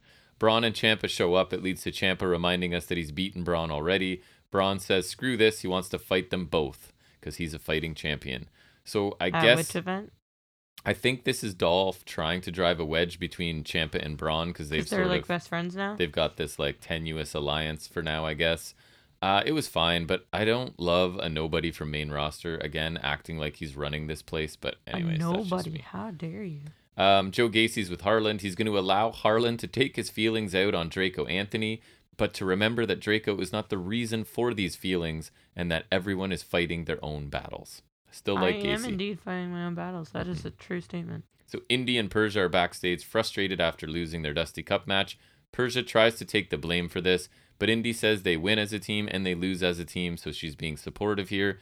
Duke Head- Duke Hudson comes in to hug Persia, and then they leave together.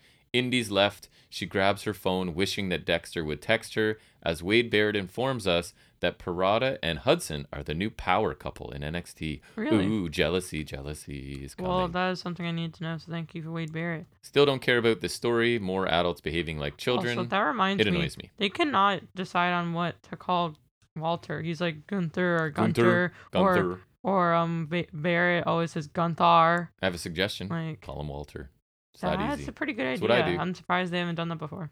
Triple Threat announced for Roadblock next week. They're now promoting this as like a special show. Uh, so we're getting Ziggler, Bron, and Ciampa. Which is I haven't seen they haven't used Roadblock since 2016, where they used it twice in the same year. There was Roadblock in On the Road to WrestleMania, which was a, one of those glorified house shows. I believe actually in um, Canada too, in our neck of the woods. Nice. um, which had Dean Ambrose versus Triple H for Right. the W title in the main event. and then there was a Raw's December premium live event, uh, Roadblock End of the Line, which had Jericho Rollins and um it had um the Iron Woman match with uh Banks and Charlotte, Right. and um that's when Cesaro and Sheamus beat New Day, and Owens and versus Roman Reigns. So a storied history of Roadblock is what you're saying. Yep, they did twice in one It's one year greats. and never again. right. Um, Harland versus Draco Anthony. So Harland shows Who a little. harder than anyone, right? Harland shows a little bit more variety than he has and kills Anthony in under three minutes, slamming Anthony's head into the mat and hitting. It's like a suplex slam, kind of. I don't know how to explain it, but um, I've seen it before. But it starts as a suplex, kind of ends in a uranage kind of deal. Um, Harland picks Anthony up and hugs him, Wait, does he have him up in like a dropping. suplex and then he flips him around? kind of, yeah. Because I think I've seen Hirooki Goto do that. Um, so just a squash match, but Harland showed a couple new moves. He had like a pretty nice looking splash to the back that looked good, and he looks aggressive and vicious. They're just sort of easing him into this. It feels like so it was fine. Uh, McKenzie's backstage with Melo, Hayes, and Trick Williams. Trick says every match Hayes is in is the main event. Hayes says Dunne is one of the greatest until he walked into here. Dunne has never been the A champion and never will be. Melo is making history and leading the way, and the question won't be who's next for Melo, but who's left for Melo. Isn't that what Jade Cargill said? Isn't that directly Yes. what she said? Right. Yes. Um, I think these two are a really solid act at this point, especially relative to what else is on this show. I almost always find them entertaining. Um, and Briggs and Jensen must watch these segments and just hate their lives because they're clearly they can write stuff for people if they really want to. And Briggs and Jensen are stuff stuck being like ten year olds basically. But anyways, Ivy Nile is training, punching stuff. When Tatum Paxley interrupts to take the blame for their loss last week, Nile just keeps on training but talks along the way, says that if Tatum wants to be part of Diamond Mine, she'll learn the hard way. Um, this was super short. I thought Nile sounded fine, and I guess there's a bit of suspense as to whether Paxley will be in Diamond Mine or not. I can't say I care a whole bunch, but they're trying. You know, give them points for trying. So back to the Dusty Cup. Amazing. Raquel Gonzalez and Cora Jade. You saw some of this. This was a this was something. I Versus, saw a clip uh, of it before. and Feroz saw- and and uh, Leon, right? yeah. So basically, I'm just gonna say Chingona bomb or whatever it's called, and an assisted splash by oh, Jade That was so stupid. that looked really weak. I thought for the win. Um, I think my theory is these four tried to do too much in a short time that they were given. It did not work well. A very short and sloppy four minute match, much like the other women's tag match tonight. So Feroz and Leon have really good energy, but they seem to be like going too fast for their own good, kind of like Red Velvet does, right? Where I see potential, but slow down, right? And hit your stuff clean because things start to look sloppy. And I, I've heard people say that Jade's good and shows a ton of potential. I haven't seen it, man. I've, she's had one match that I thought was pretty good, and everything else I just see rough spots in her work at this point. Every- And she's super young, so whatever, and it's developmental. So that being said, I just I don't think she looks good. She's Um, not.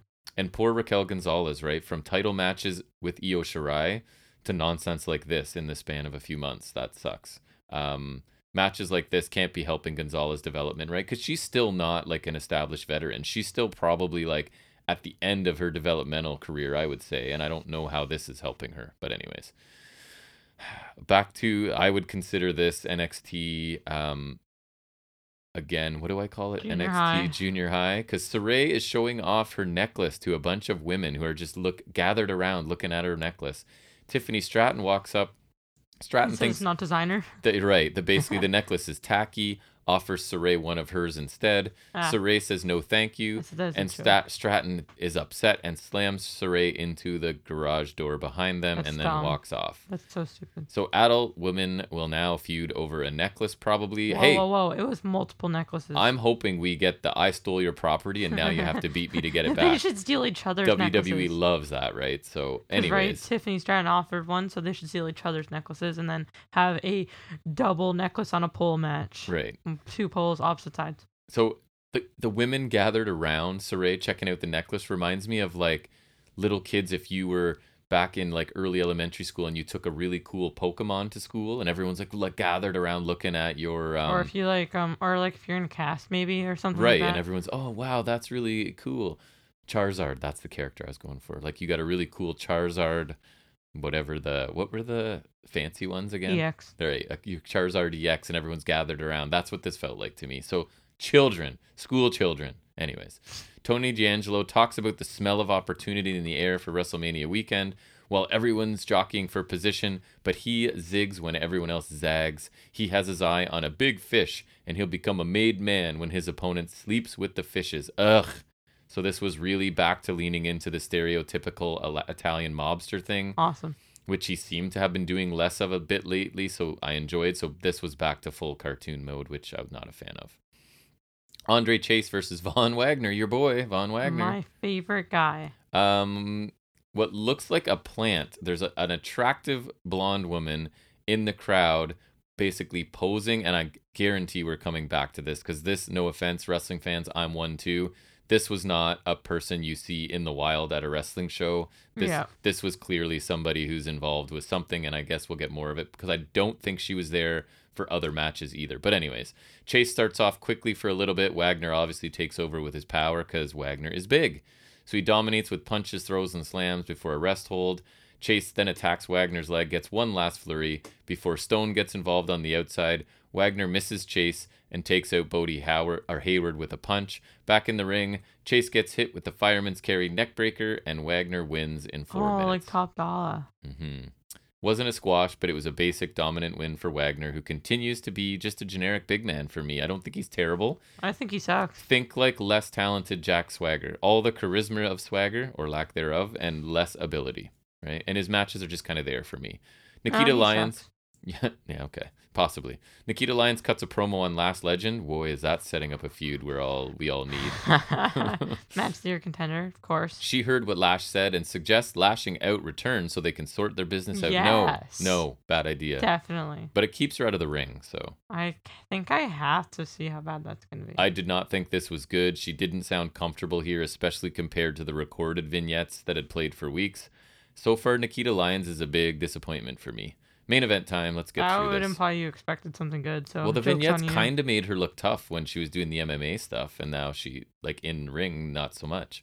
Carmelo. Hayes with Trick Williams taking on Pete Dunne in the main event. Melo, his thing is he wears T-shirts of his opponents, so he I has did a. say if Pete Dunne won, I You'd come watch back. again. You're not coming back. No. Uh, so he's wearing a Pete Dunne T-shirt with an X through Dunne's picture. Dunne gets the advantage off the lockup, and he's going after Melo's arm right away. We get some rope running by both men. A clothesline by Hayes gives him the advantage. Dunne returns the favor and adds a kick to Hayes' spine after his clothesline. Series of double clotheslines now. Both men are down. We get an X-plex by Dunne heading into a commercial that I don't get picture in picture up here. Melo blocks a German suplex, counters with a single leg crab.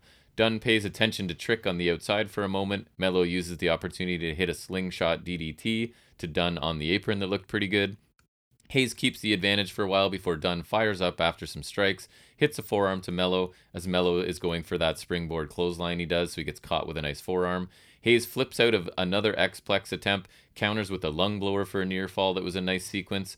We get a nice looking bitter end, but unfortunately Dunne does not have the energy to make the cover right away, so Melo rolls away to safety. It was so dumb because like as he started reaching, that's when Melo rolled. Like it was so like Right, timed. right. Oh yeah, you were watching this, weren't you? I, well, I saw a bit at least. Like I don't know how much I did, but I definitely did. Yeah. Trick gets involved. Both men are up top. Dunne sort of snaps Trick's fingers to send him away, but that distraction is just enough for Melo to shove Pete Dunne off the top rope, hit his top rope leg drop to the back of Dunne's head, and he picks up the win here in this main event match. After the match, Hayes says he's a gold mine and he's taking his talents to stand and deliver in Dallas. He'll defend the title in a ladder match. Um, so I think this match was good. It was the story of two pretty evenly matched wrestlers having a really good back and forth match. Uh, I know the A champ thing is just a gimmick, but at this point, I would rather watch a Melo match than a Breakker match. To me, it kind of is. This is the the workers kind of division right now, which I like. I prefers Melo style in the ring. Um, he seems to face opponents I would rather watch as well. I really enjoyed this match, and Carmelo Hayes really impresses me but I fear that his lack of size, right, that he's not going to be taken seriously when he gets to main roster. But we can hope for the best, I guess, for him. But yeah, really good main event. Um, this show seems to be the formulaic of NXT right now, which is solid opener, good main event, bunch of garbage in between. Um, opening match was fine, main event was good. Other matches, weak Dusty Cup matches, Wagner squash, Harland squash, underwhelming kind of Walter win, and a forgettable Lash legend Amari Miller. Juvenile Oh, segments I don't think you'll forget it. ever. Juvenile segments with Briggs and Jensen, Tiffany Stratton and Saray, and the cartoonish stereotypes for D'Angelo are back. So this continues to feel a lot longer than a two-hour show when I watch it every week. Like I struggle, um, I battle through it. This was a C minus show, so it's still not good, folks. You don't need to watch it if you're not. If you're relying on me to recap it, just keep doing that. Um, do you want to do a preview or do you want me to blast through Impact first? Um, you can do that if you want. Okay. Impact. Uh, Eddie Edwards and Maclin had a good opening match, but it ended in an Edwards DQ after he attacked Maclin with a kendo stick. I was gonna say I don't really think either of them are losing yet. No, this and time, that's what so I was wondering Kind too, like who's that going was to kind of lose. interesting. So Edwards as a heel and Maclin as a face is a real change from a, like a few weeks ago, but they worked well together. I'm a big fan of Maclin. Uh, Honor No More and some Impact mid carders have words. It leads to a solid but unspectacular Heath Vincent match that started so slowly that commentary even had to mention that it was slow. It got better as it went on, to be honest. Heath um, got Heath a win ahead of facing Moose, which I think is a ridiculous title match, but whatever. Um, Heath, quote unquote, pinned Moose after the match with I forget somebody making a count. So I guess they're trying to show it's it's possible that Heath could pin Moose. I doubt it. Um, Masha Slamovich, she squashed another jobber, looked really impressive doing so. Slamovich is really cool and has been made to look like a beast so far on Impact. Um, she's now five and zero, and I think she can should continue to get this monster treatment. As far as I'm concerned, she is one of the things that really interests me. is I feel like Impact's um, knockouts division, they're starting to sort of um, restock it, and it's kind of getting a little bit more interesting to me. GOD's really mad at Jay White for turning on them, and Violent by Design want a business arrangement with GOD since they hate the Good Brothers too. Sure, fine. The battle over Kaleb, who for this match had to stay on a spot that they taped on the floor for him, continued as Cassie Lee beat Madison Rayne despite interference of Tenille in a four minute match after Kaleb caught Jessie McKay to distract everyone before the finish. This feud is basically two of the same team fighting over a valet, and the match was just okay. Uh, but I will say, Why did the um, I will say Cassie Lee's why finisher the looks inspiration want Kaleb?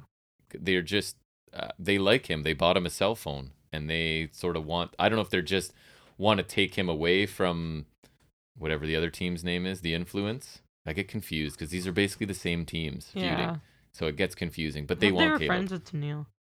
Who? Inspiration. I don't know.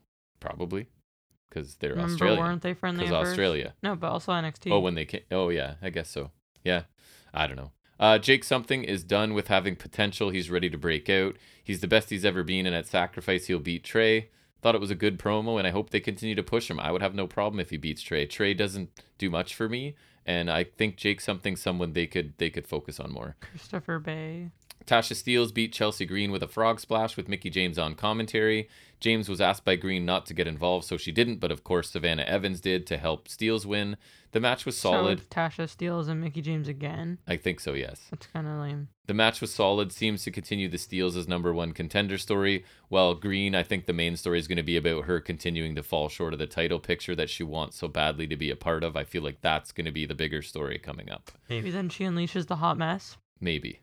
Cardona is healing it up backstage, forcing people to watch And highlights back goes to Cardona. of his matches, right? Because she could turn heel with him. Cardona feels that he gets no respect and impact, so he'll go elsewhere to defend his digital media championship. So it sounds like that's going to be like kind of the traveling title that he can defend in other companies or in Why not indie bring the. NWA title fine. to Impact and have a legitimate title instead of a that one? I think they, I don't know. He's going to defend that one elsewhere, anyways. Toy belt. Jonah squashed Johnny Swinger in less than a minute, and the aftermath, which was Jonah taking it to PCO. PCO took the tsunami and then sat up after it, uh, and then he clotheslined Jonah to the floor, and Jonah sort of left. So That's it seems kind of dumb. seems to set up a Jonah PCO match that doesn't. I just It was don't already need. announced. I don't need fifty whatever year old PCO anymore. I just don't like. No, not to be an ageist like you, but he is old How dare you? and I'm not a big fan of him at this point. But anyways, and and PCO kind of came off like a face here, which is strange too. After he's been part he's of a group No of More. invaders, right? Yeah, I don't know. it still is kind of right. I Yes, yeah. Giselle Shaw interrupts a Deonna Purrazzo interview to say that Deonna is taking Shaw's scraps since she already beat Lady Frost. I was confused by this a bit. Lady Frost shows up and she got a match made against Shaw for sacrifice. So I'm not sure why Purrazzo was this included has to be here. like the lowest pay per view card I've ever seen in my entire life. yeah, that's not a big Or- match. Or like pay per view, but you know what I mean. So I- Premium live event. I think Purrazzo's not facing either of these two, but she's going to defend in her Champ Champ Open Challenge. yeah. Um, I'm interested to see Shaw because she kind of impressed me in her first match, so I'm interested to see her. And Lady Frost is pretty decent as well. Anyways, eight man tag team main event. To no one's surprise, Violent by Design continued their continued their trend of talking tough and never winning, as Jay White hit a Blade Runner to Deaner onto a chair for the win. Um, so this one broke down right away. Security came to reestablish order before the match officially started. D'Amore comes out, makes the match no DQ. Pretty standard group brawl, garbage cans and lids, chairs and doors involved. Um, some real sloppiness at the end of this between Bey and Doering as he there's a door set up in the corner and Bey was supposed to counter something. He kind of botched it. Doering didn't really go through the door. It looked awkward. It did not look good. Uh, the crowd seemed to get into this match, but it's not my preferred type of just a standard kind of plunder match. Overall, I thought the show was decent. It was easier to watch than NXT, so it'll get a higher mark than that. Than that, no matches stood out. I'd say the opener with a DQ finish was my favorite match. Um, so that's not a ringing endorsement. I gave the show a C plus this week in my turbo review of Impact Wrestling. Done. Okay. Turbo. So let's talk preview. All Make right, some um, predictions. Revolution 2022. Yes. Um, so talk buy-in first. Uh, Leyla Hirsch, Kris Statlander. Um, I went with Leyla Hirsch because I think she's got more to gain from this. I don't think Statlander will be affected win or lose. Um, I think Statlander's already beaten Hirsch too. So hmm I'll take Statlander because I think that they're looking to elevate her at this point. I wish it yeah, was Hirsch, I think but- it should be Hirsch. and just to make it different, I'll take maybe Statlander. Team Taz come in and That's what I want, right? Leyla Hirsch on Team Taz. But anyways, I'll take Um, Statlander. Hook QT Marshall. I took Hook as if it's QT. Hook, hundred percent hook in what will be a very quick dominant win as it should be. Mm-hmm. Um, it's funny pre-show biggest spotlight for Hook so far, maybe. Yeah, it is because he's uh he's exclusive to Rampage Rampage. exclusive, That's yep. right. Uh, Matt Hardy, Andra- I- Andrade El Idolo, and Isaiah Cassie versus Guevara, Darby Allin, and Sting, turning a trios match. Um, I took the baby faces because AHFO don't need to win. They're a bunch of losers. They're not capable of winning. I know Andrade is in there, but Hardy or Cassie can take a fall, and Andrade just doesn't. Again, Right. doesn't fit there. I And- don't think and Andrade match. gets mad and leaves them. there's no real stakes in this match, right? No. So I feel like it's like one of those matches where you get a big babyface win, um, and they probably won't have Sting lose yet. And it's been a year of him wrestling. That is sad. And the fact that I just said they probably won't have him lose is also soul killing. yeah, I don't. I can't see HFO winning anything ever, basically. So Well, AHFO, okay. sorry, sorry. I just don't want him as part of it anymore. So I'll take Mhm. the baby faces as well. Well, then it would just be the HFO. That would, you know, Mm, Mhm. you gotta have the A. You do. Hmm Uh, Chris Jericho, Eddie Kingston. Um, I took Kingston because he never really wins or needs to. Like he lost to Punk last time, but I think every now and then they could give him a bigger win. Jericho has been more interesting as a heel, I think, lately, but he really doesn't need a win. Like he'll be Mm. fine. And I think this would help Kingston a bit. Just like he doesn't always need to take a loss. You know what I mean? Then maybe he could actually win the big one. Right. You know, finally get some payoff. Because I don't think this feud needs to last more than one match. So I feel like you get the payoff with Kingston. Wow, I'm torn on this one.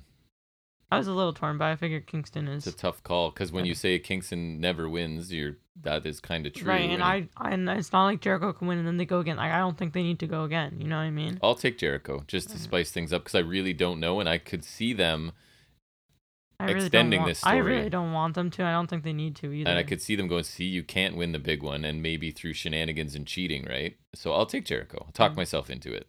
Uh, Cargill Conti TBS title Cargill because Conti will make a good TBS champion one day, I think, but that day is not Revolution.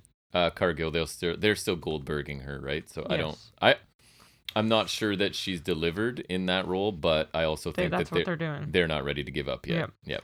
Um, so the Face Revolution ladder match, which is Keith Lee, Wardlow, Powerhouse Hobbs, Ricky Starks, Orange Cassidy, and Christian Cage. So I actually kind of debated this one for a rare instance here. Um, there's not much I'm debating here. It's clearly one of two choices. It's Keith Lee or Wardlow. On one hand, I think Keith Lee's the new guy in town. You could really use a big win here. Mhm. Maybe even beat Guevara for the TNT title 'cause I think he'd be a fantastic mid card champion. On the other hand, I think MJF has been touting Wardlow for this longer than b- longer before the qualifiers began. Remember, they were kind of like subliminally subliminally hitting Nailed it. at that Yeah. sometimes. um, and if he wins, it serves more storyline benefits. It couldn't bring his issues with MJF to a head, but I'm not sure why he needs a TNT title shot, right?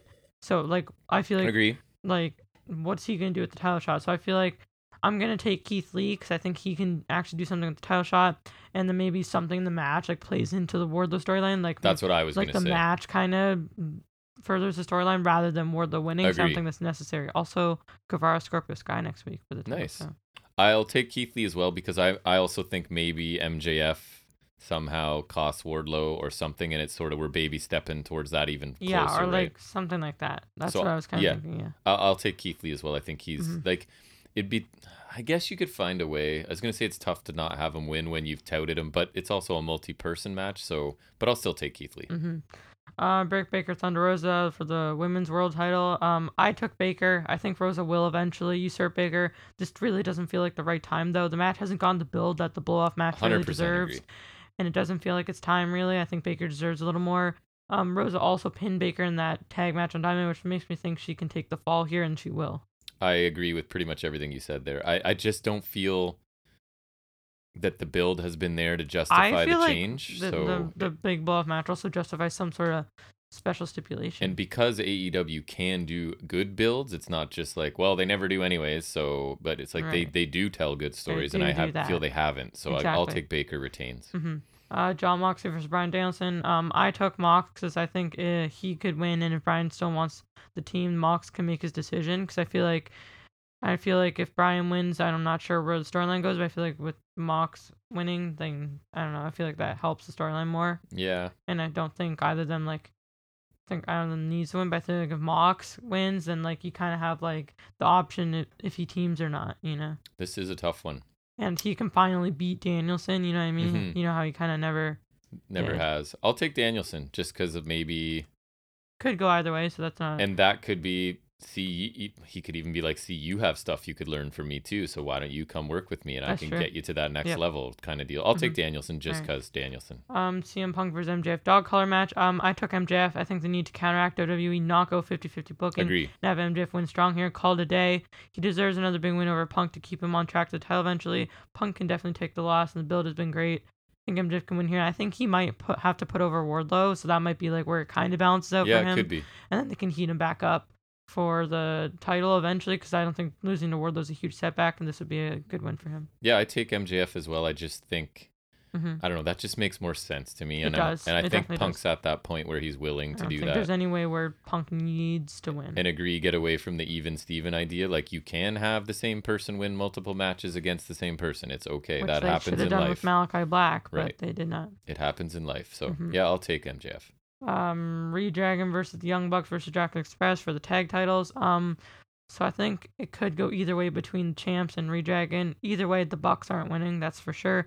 I think Jurassic Express haven't had a great run because I think the Fenix injury forced the switch. I really think they're just like, um, I don't A got- they- contingency plan. yeah, or they Yeah. got like, um, off of based on circumstances or whatever. yeah, I'm not sure their the hands were that, but- forced to give. Yeah. Yeah, um, I think this may be like where they transition the titles off because I think they were maybe just accidental transitional champions. But also, I think Red Dragon and the Bucks seem to like seem like they have their own thing going on, which doesn't need the tag titles. But I, I'm gonna but it would with- add a little bit, right? it would add a bit Yeah. for sure.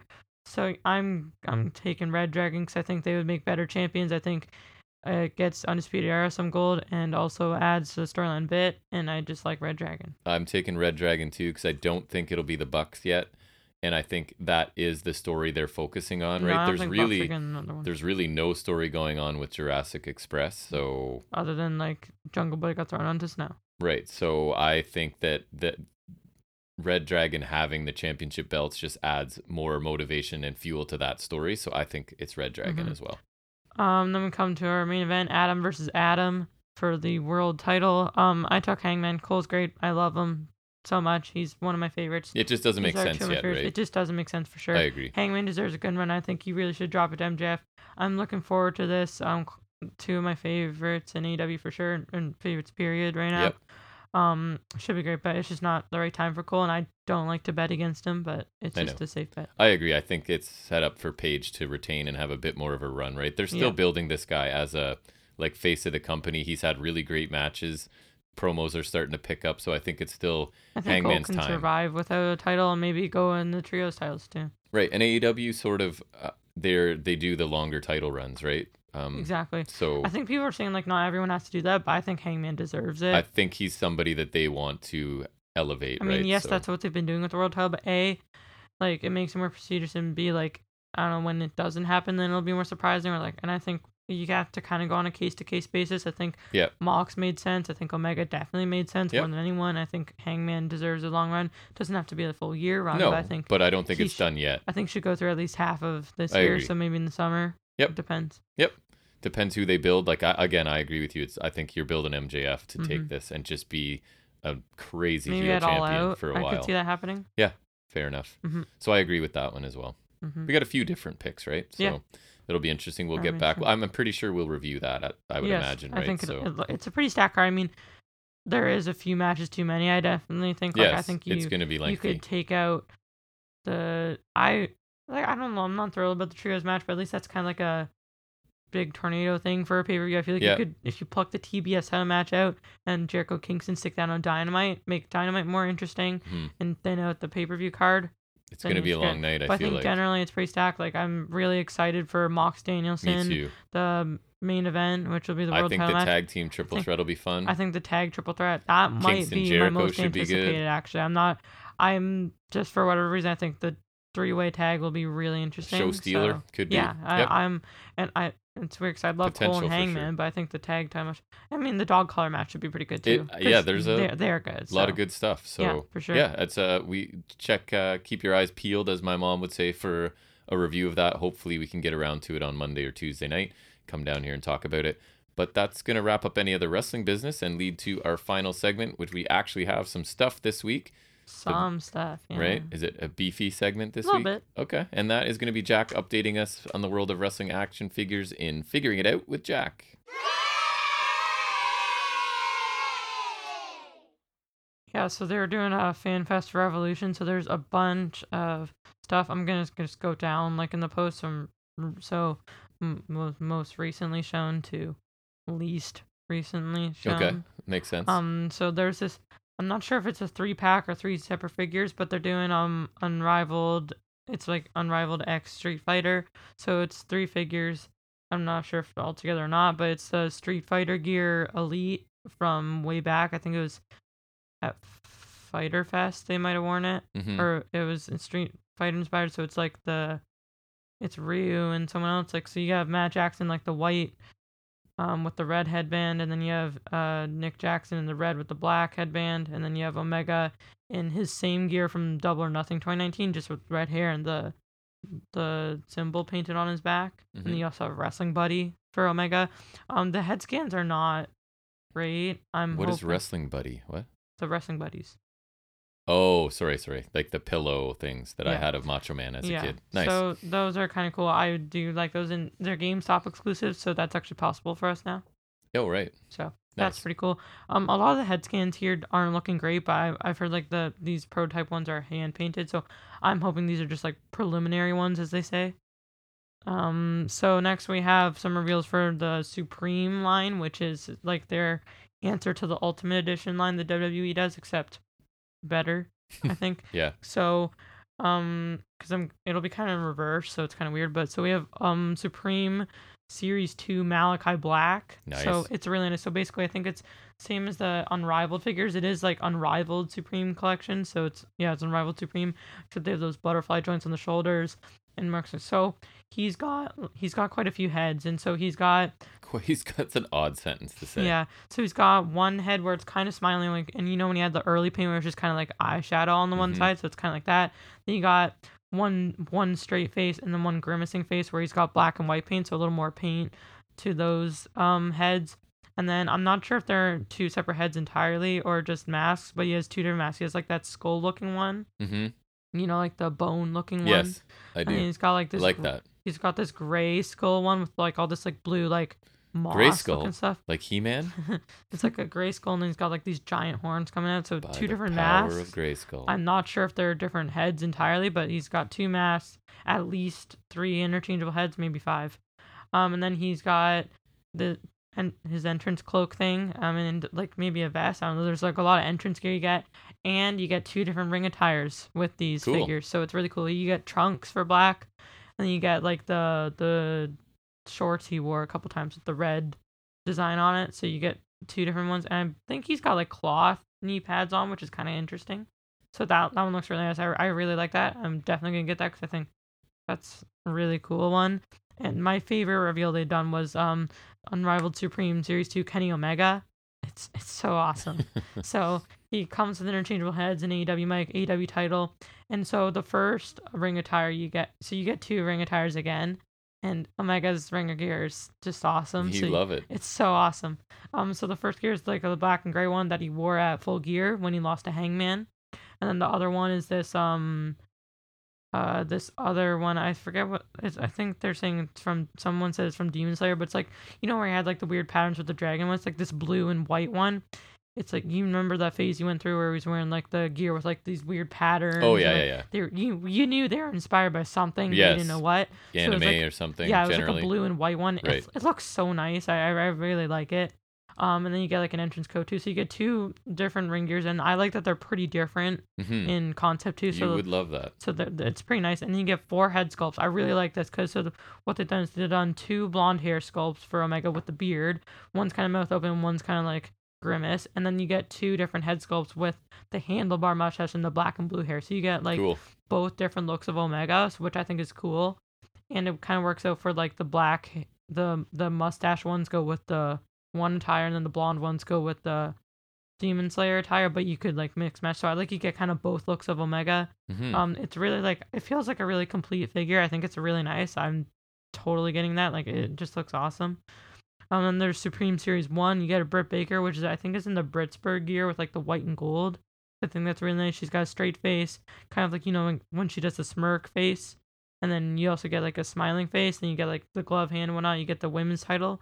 I'm not sure if it's an update one. And then you also get a Brittsburgh T-shirt and then promo pants. So her Oh, alternate cool. gear is a promo gear, so that's kind of cool.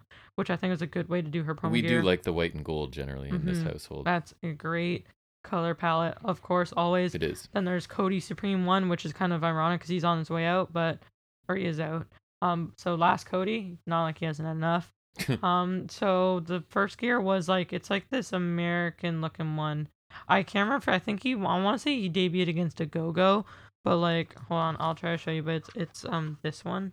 Remember that Yes. he either debuted against a Go Go or against Malakai Black. Go go. Where's that guy? I don't know. He's got like a smiling one, a kind of a smirking one, and then a screaming one.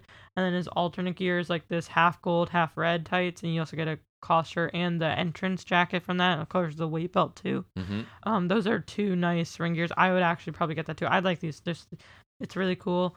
Then you get um unmatched series or sorry unrivaled um series 11 Darby Allin already to 11 series of the first Wow. series. So that's pretty cool. Moving quick. hmm They must be Um, selling that, or else they yeah, wouldn't yeah. keep doing it. Um, you get we have unrivaled eleven Darby Allin, so it's in like these green pants. They're baggier than his normal pants. It's not like the skin tight pants, and um, it's like the half Sting, half Darby Oh uh, yeah, paint. I remember that. So I want to say this is from the Street Fight, just based on the gear. I'm Right. not 100 percent sure, but I think it is. That's pretty cool. Um, unrivaled eleven Penelope Ford in like a purple and black gear, so that's pretty nice. oh wow, and- she got a figure. And eh? then Oh yeah, you were so excited. You saw this as we were getting ready to record. unrivaled series 11 Kip Sabian. We did it, baby. You'll be the only one to buy one. We they probably made did one just for you. We did it. Yeah. so they are did. listening to us because they made They a are Kip listening. Sabian figure and they're doing the uh, interchangeable legs. Yes, which they you are also listening. called for. Exactly. They So, listen. They know. We did it, guys. We did it. Congratulations. We did it, everyone. I'm sure everyone else also wanted. Feels as strongly Sabian. as you Yeah. about these things. Um, got Unrivaled 11 Jungle Boy in like kind of a purplish gear, which I think is kind of because I don't remember him wearing purple, uh, so that's kind of interesting. There's no Luchasaurus, which I think is kind of odd. Um, there's Chris Jericho and like the, oh my god, what is the? What do you think this look? I'm trying to like it's like a fumigate, not fumigator, like something like that, like a mechanic like or something. coveralls. Or Yeah. like a plumber. yeah. like It's just coveralls. plumber look. Um, so it's Jericho and like I think it's from Blood and Guts that they wore that, right? Looks like um, nails. and like Almost, it's just- black. Yeah. Yeah, so it's Jericho and I think the Blood and Guts gear. Right. So, yeah, that's gonna be a theme. Um, we have Adam Cole in his the black and white gear. So already in Adam Cole, like until they are on it. hmm Like they revealed the first punk pretty quick too. Like we won't, we're only getting images of it today, but like they came out with it pretty quick. Um, we have the white and purple Wardlow, which I believe is also from Blood and Guts, so that's pretty cool. I like the all white gear. Um, always. Um, we have Taz, which I showed you and it's just that was just kind of odd. Yeah. Yeah, it's like, and it's not, it's not like it's a Luminaries collection Taz like the Jer- the Corazon de Leon Jericho. It's Mm-hmm. current Taz, so that is there. Um, then we have Mi- we have a red and gold Miro, which I think looks really nice. Um, it's got like it's the one. Remember when he had the TNT title on his shorts? Where's he been, by the way? I have no idea. I just realized, He like, just faded since the tournament. right. Yeah, but it's so it's the gear when he had the TNT title on Yep. the shorts. That, that's Right. pretty nice. I think that one looks really nice. Um, we have Andrade Alielo in the world's greatest ring attire. Your oh, the baseball pants. Yes. You love those. The Yeah. pinstripe pants. yeah. Um, and um, he has uh he comes with the skull mask. I'm not sure if it's an alternate head entirely or just a mask, but it does come with that. We have Jake Hager in the blood and guts gear, the coveralls again. We have a black and red Baker Unrivaled 10. Um, these are all unrivaled figures so far. I'm not listening to the series, my bad. Um, we have Unmatched Ser- Series 7. So we have just the lineup, no images for this yet. But so we have CM Punk. And so that'll be interesting know the I'm hoping it's like either the camo trunks or the red trunks, like, you know, something different. hmm Um, we have Thunder Rosa, which is pretty nice. She's already getting two figures, which I'll talk about later on. And we have the entire Death Triangle in the series, which I think is pretty Cool. interesting. Yeah. And then I'm telling you, they're on it quick because they're already put Hook is in the series Yeah. already. Hook. Hook. so that that's kind of cool. People want Hook. hmm And so then Send Hook. Unmatched Series Six, so we'll get another Brodie Lee. So that's cool. They're still they're still bringing him in. Awesome. Uh, Ruby Soho, Proud and Powerful again. Love to see them again. Another Malakai Black, so that'll be pretty cool. Nice. And then an Owen Hart figure. Oh wow. Yeah, Cool. Luminaries Collection Owen Hart. So they That are. will be a collector's those item that is pretty cool. for sure. Um, next we have an equally exciting Unmatched Series Five Shawn Spears Okay. the Blood and Guts gear, the white and purple. So that's pretty nice. And I think there's an upcoming FTR figure, so maybe they'll get the white gear too. That'll be pretty nice. There's that LJN Darby, which got delayed from Unmatched Series 3, so it's Unmatched Series 5 now. Um, Unmatched Series 5, Bryan Danielson. Already getting Bryan Danielson, so that's pretty nice. I'm definitely going to get that. I think that'll be really nice. Um, we have new wrestling buddies. There's going to be MJF, Pentagon, uh, Jon Moxley, Sting, Punk, Fenix, and Jericho, so that's pretty cool. Then I so I showed you they revealed this two pack, uh, which I think is ringside exclusive. It's an AEW Unmatched ringside exclusive. So you get, I'm pretty sure it's a re-release of the Unmatched Series Two Brodie Lee, the black and gray, except you get the white coat this time, and you also get a negative one figure. So it's a memoriam set for Brodie Lee, and Nice. you also get the Teen Titans. Really cool thing for them to do. So I think that's really cool. Um, I prom like I, I, I don't know. That's just really cool. Um, and then there's just more image. there's more images for stuff because so far it's just been rendered. So it's, there's some other stuff.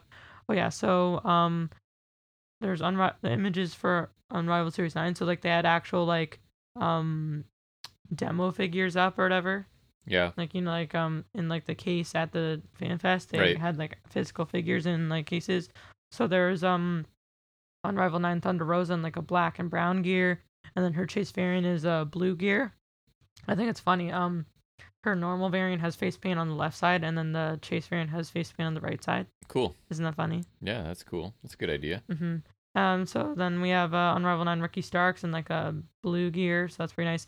And I told you his Chase variant is the one he was mocking Darby Allin.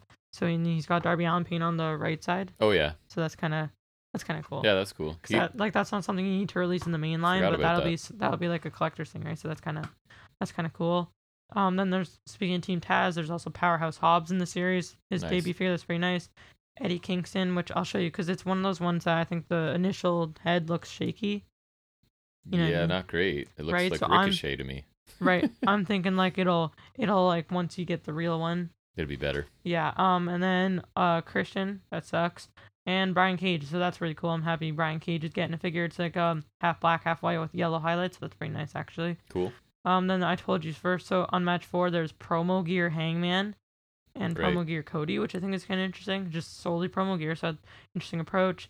Uh, gold and black Jade Cargill. Um, the white gear for MJF, so he's getting the white gear treatment as well. Uh, the Corazon de Leon Jericho Mm-hmm. um, the Luminaries collection, and then uh, CM Punk for Unmatched Series 4, which is going to be the normal one will be the long tights, and the Chase variant is the trunks. Of course, the better one is the one that I'm not going to get. So that Probably. is so That's it? nice of them. oh, sorry. I thought you were wrapping up. Because I wanted, I want Trunks Punk, and they're not going to let me get it. Nope. Um, I think that is pretty much it. Well, that is it. All right. Yeah. Good. That was that's nice because you there was a couple weeks where there was nothing, right? So this week Yeah. we got a lot to make up for it. A lot of cool stuff too. I think that Supreme line definitely has some good potential. I'd love the interchangeable ring gear. Yes, you do. No, You've I- been calling for that forever. I, hmm I just want WWE to do that with Seth Rollins because I love his ring gears. Well, that was a pretty lengthy episode. Not we we did pretty good. It's not. I thought we were gonna push three hours. We're at almost 240 right now, so pretty lengthy. Almost, Um, almost. appreciate anyone that made it through this much and listened right to the end. We love that about you. Uh, if you'd like to contact us, I haven't put it out there in forever. FNSWrestling at gmail.com. FNS underscore wrestling underscore Underscore podcast yeah. on Instagram or leave a YouTube comment if you like. We'd love to hear from anybody about anything, your thoughts on the world of wrestling, how we're doing, any thoughts you have on anything. Feel free. Any oddly specific insults? You can definitely get a reply from me or Jack or both, so we'd love to hear from anybody. But uh, again, we'll probably be putting out a review of the AEW pay per view. What is it, Revolution? I keep forgetting names. of Indeed, it So I imagine we'll come down here Monday or Tuesday to talk about that. So uh, keep an eye out for that wherever you're listening to this. You'll also find that probably in the next couple days. And um, other than that, we'll definitely be back next Saturday for episode 86. So thanks again for joining us. We hope to see you back here next Saturday for another episode. And until then, take care.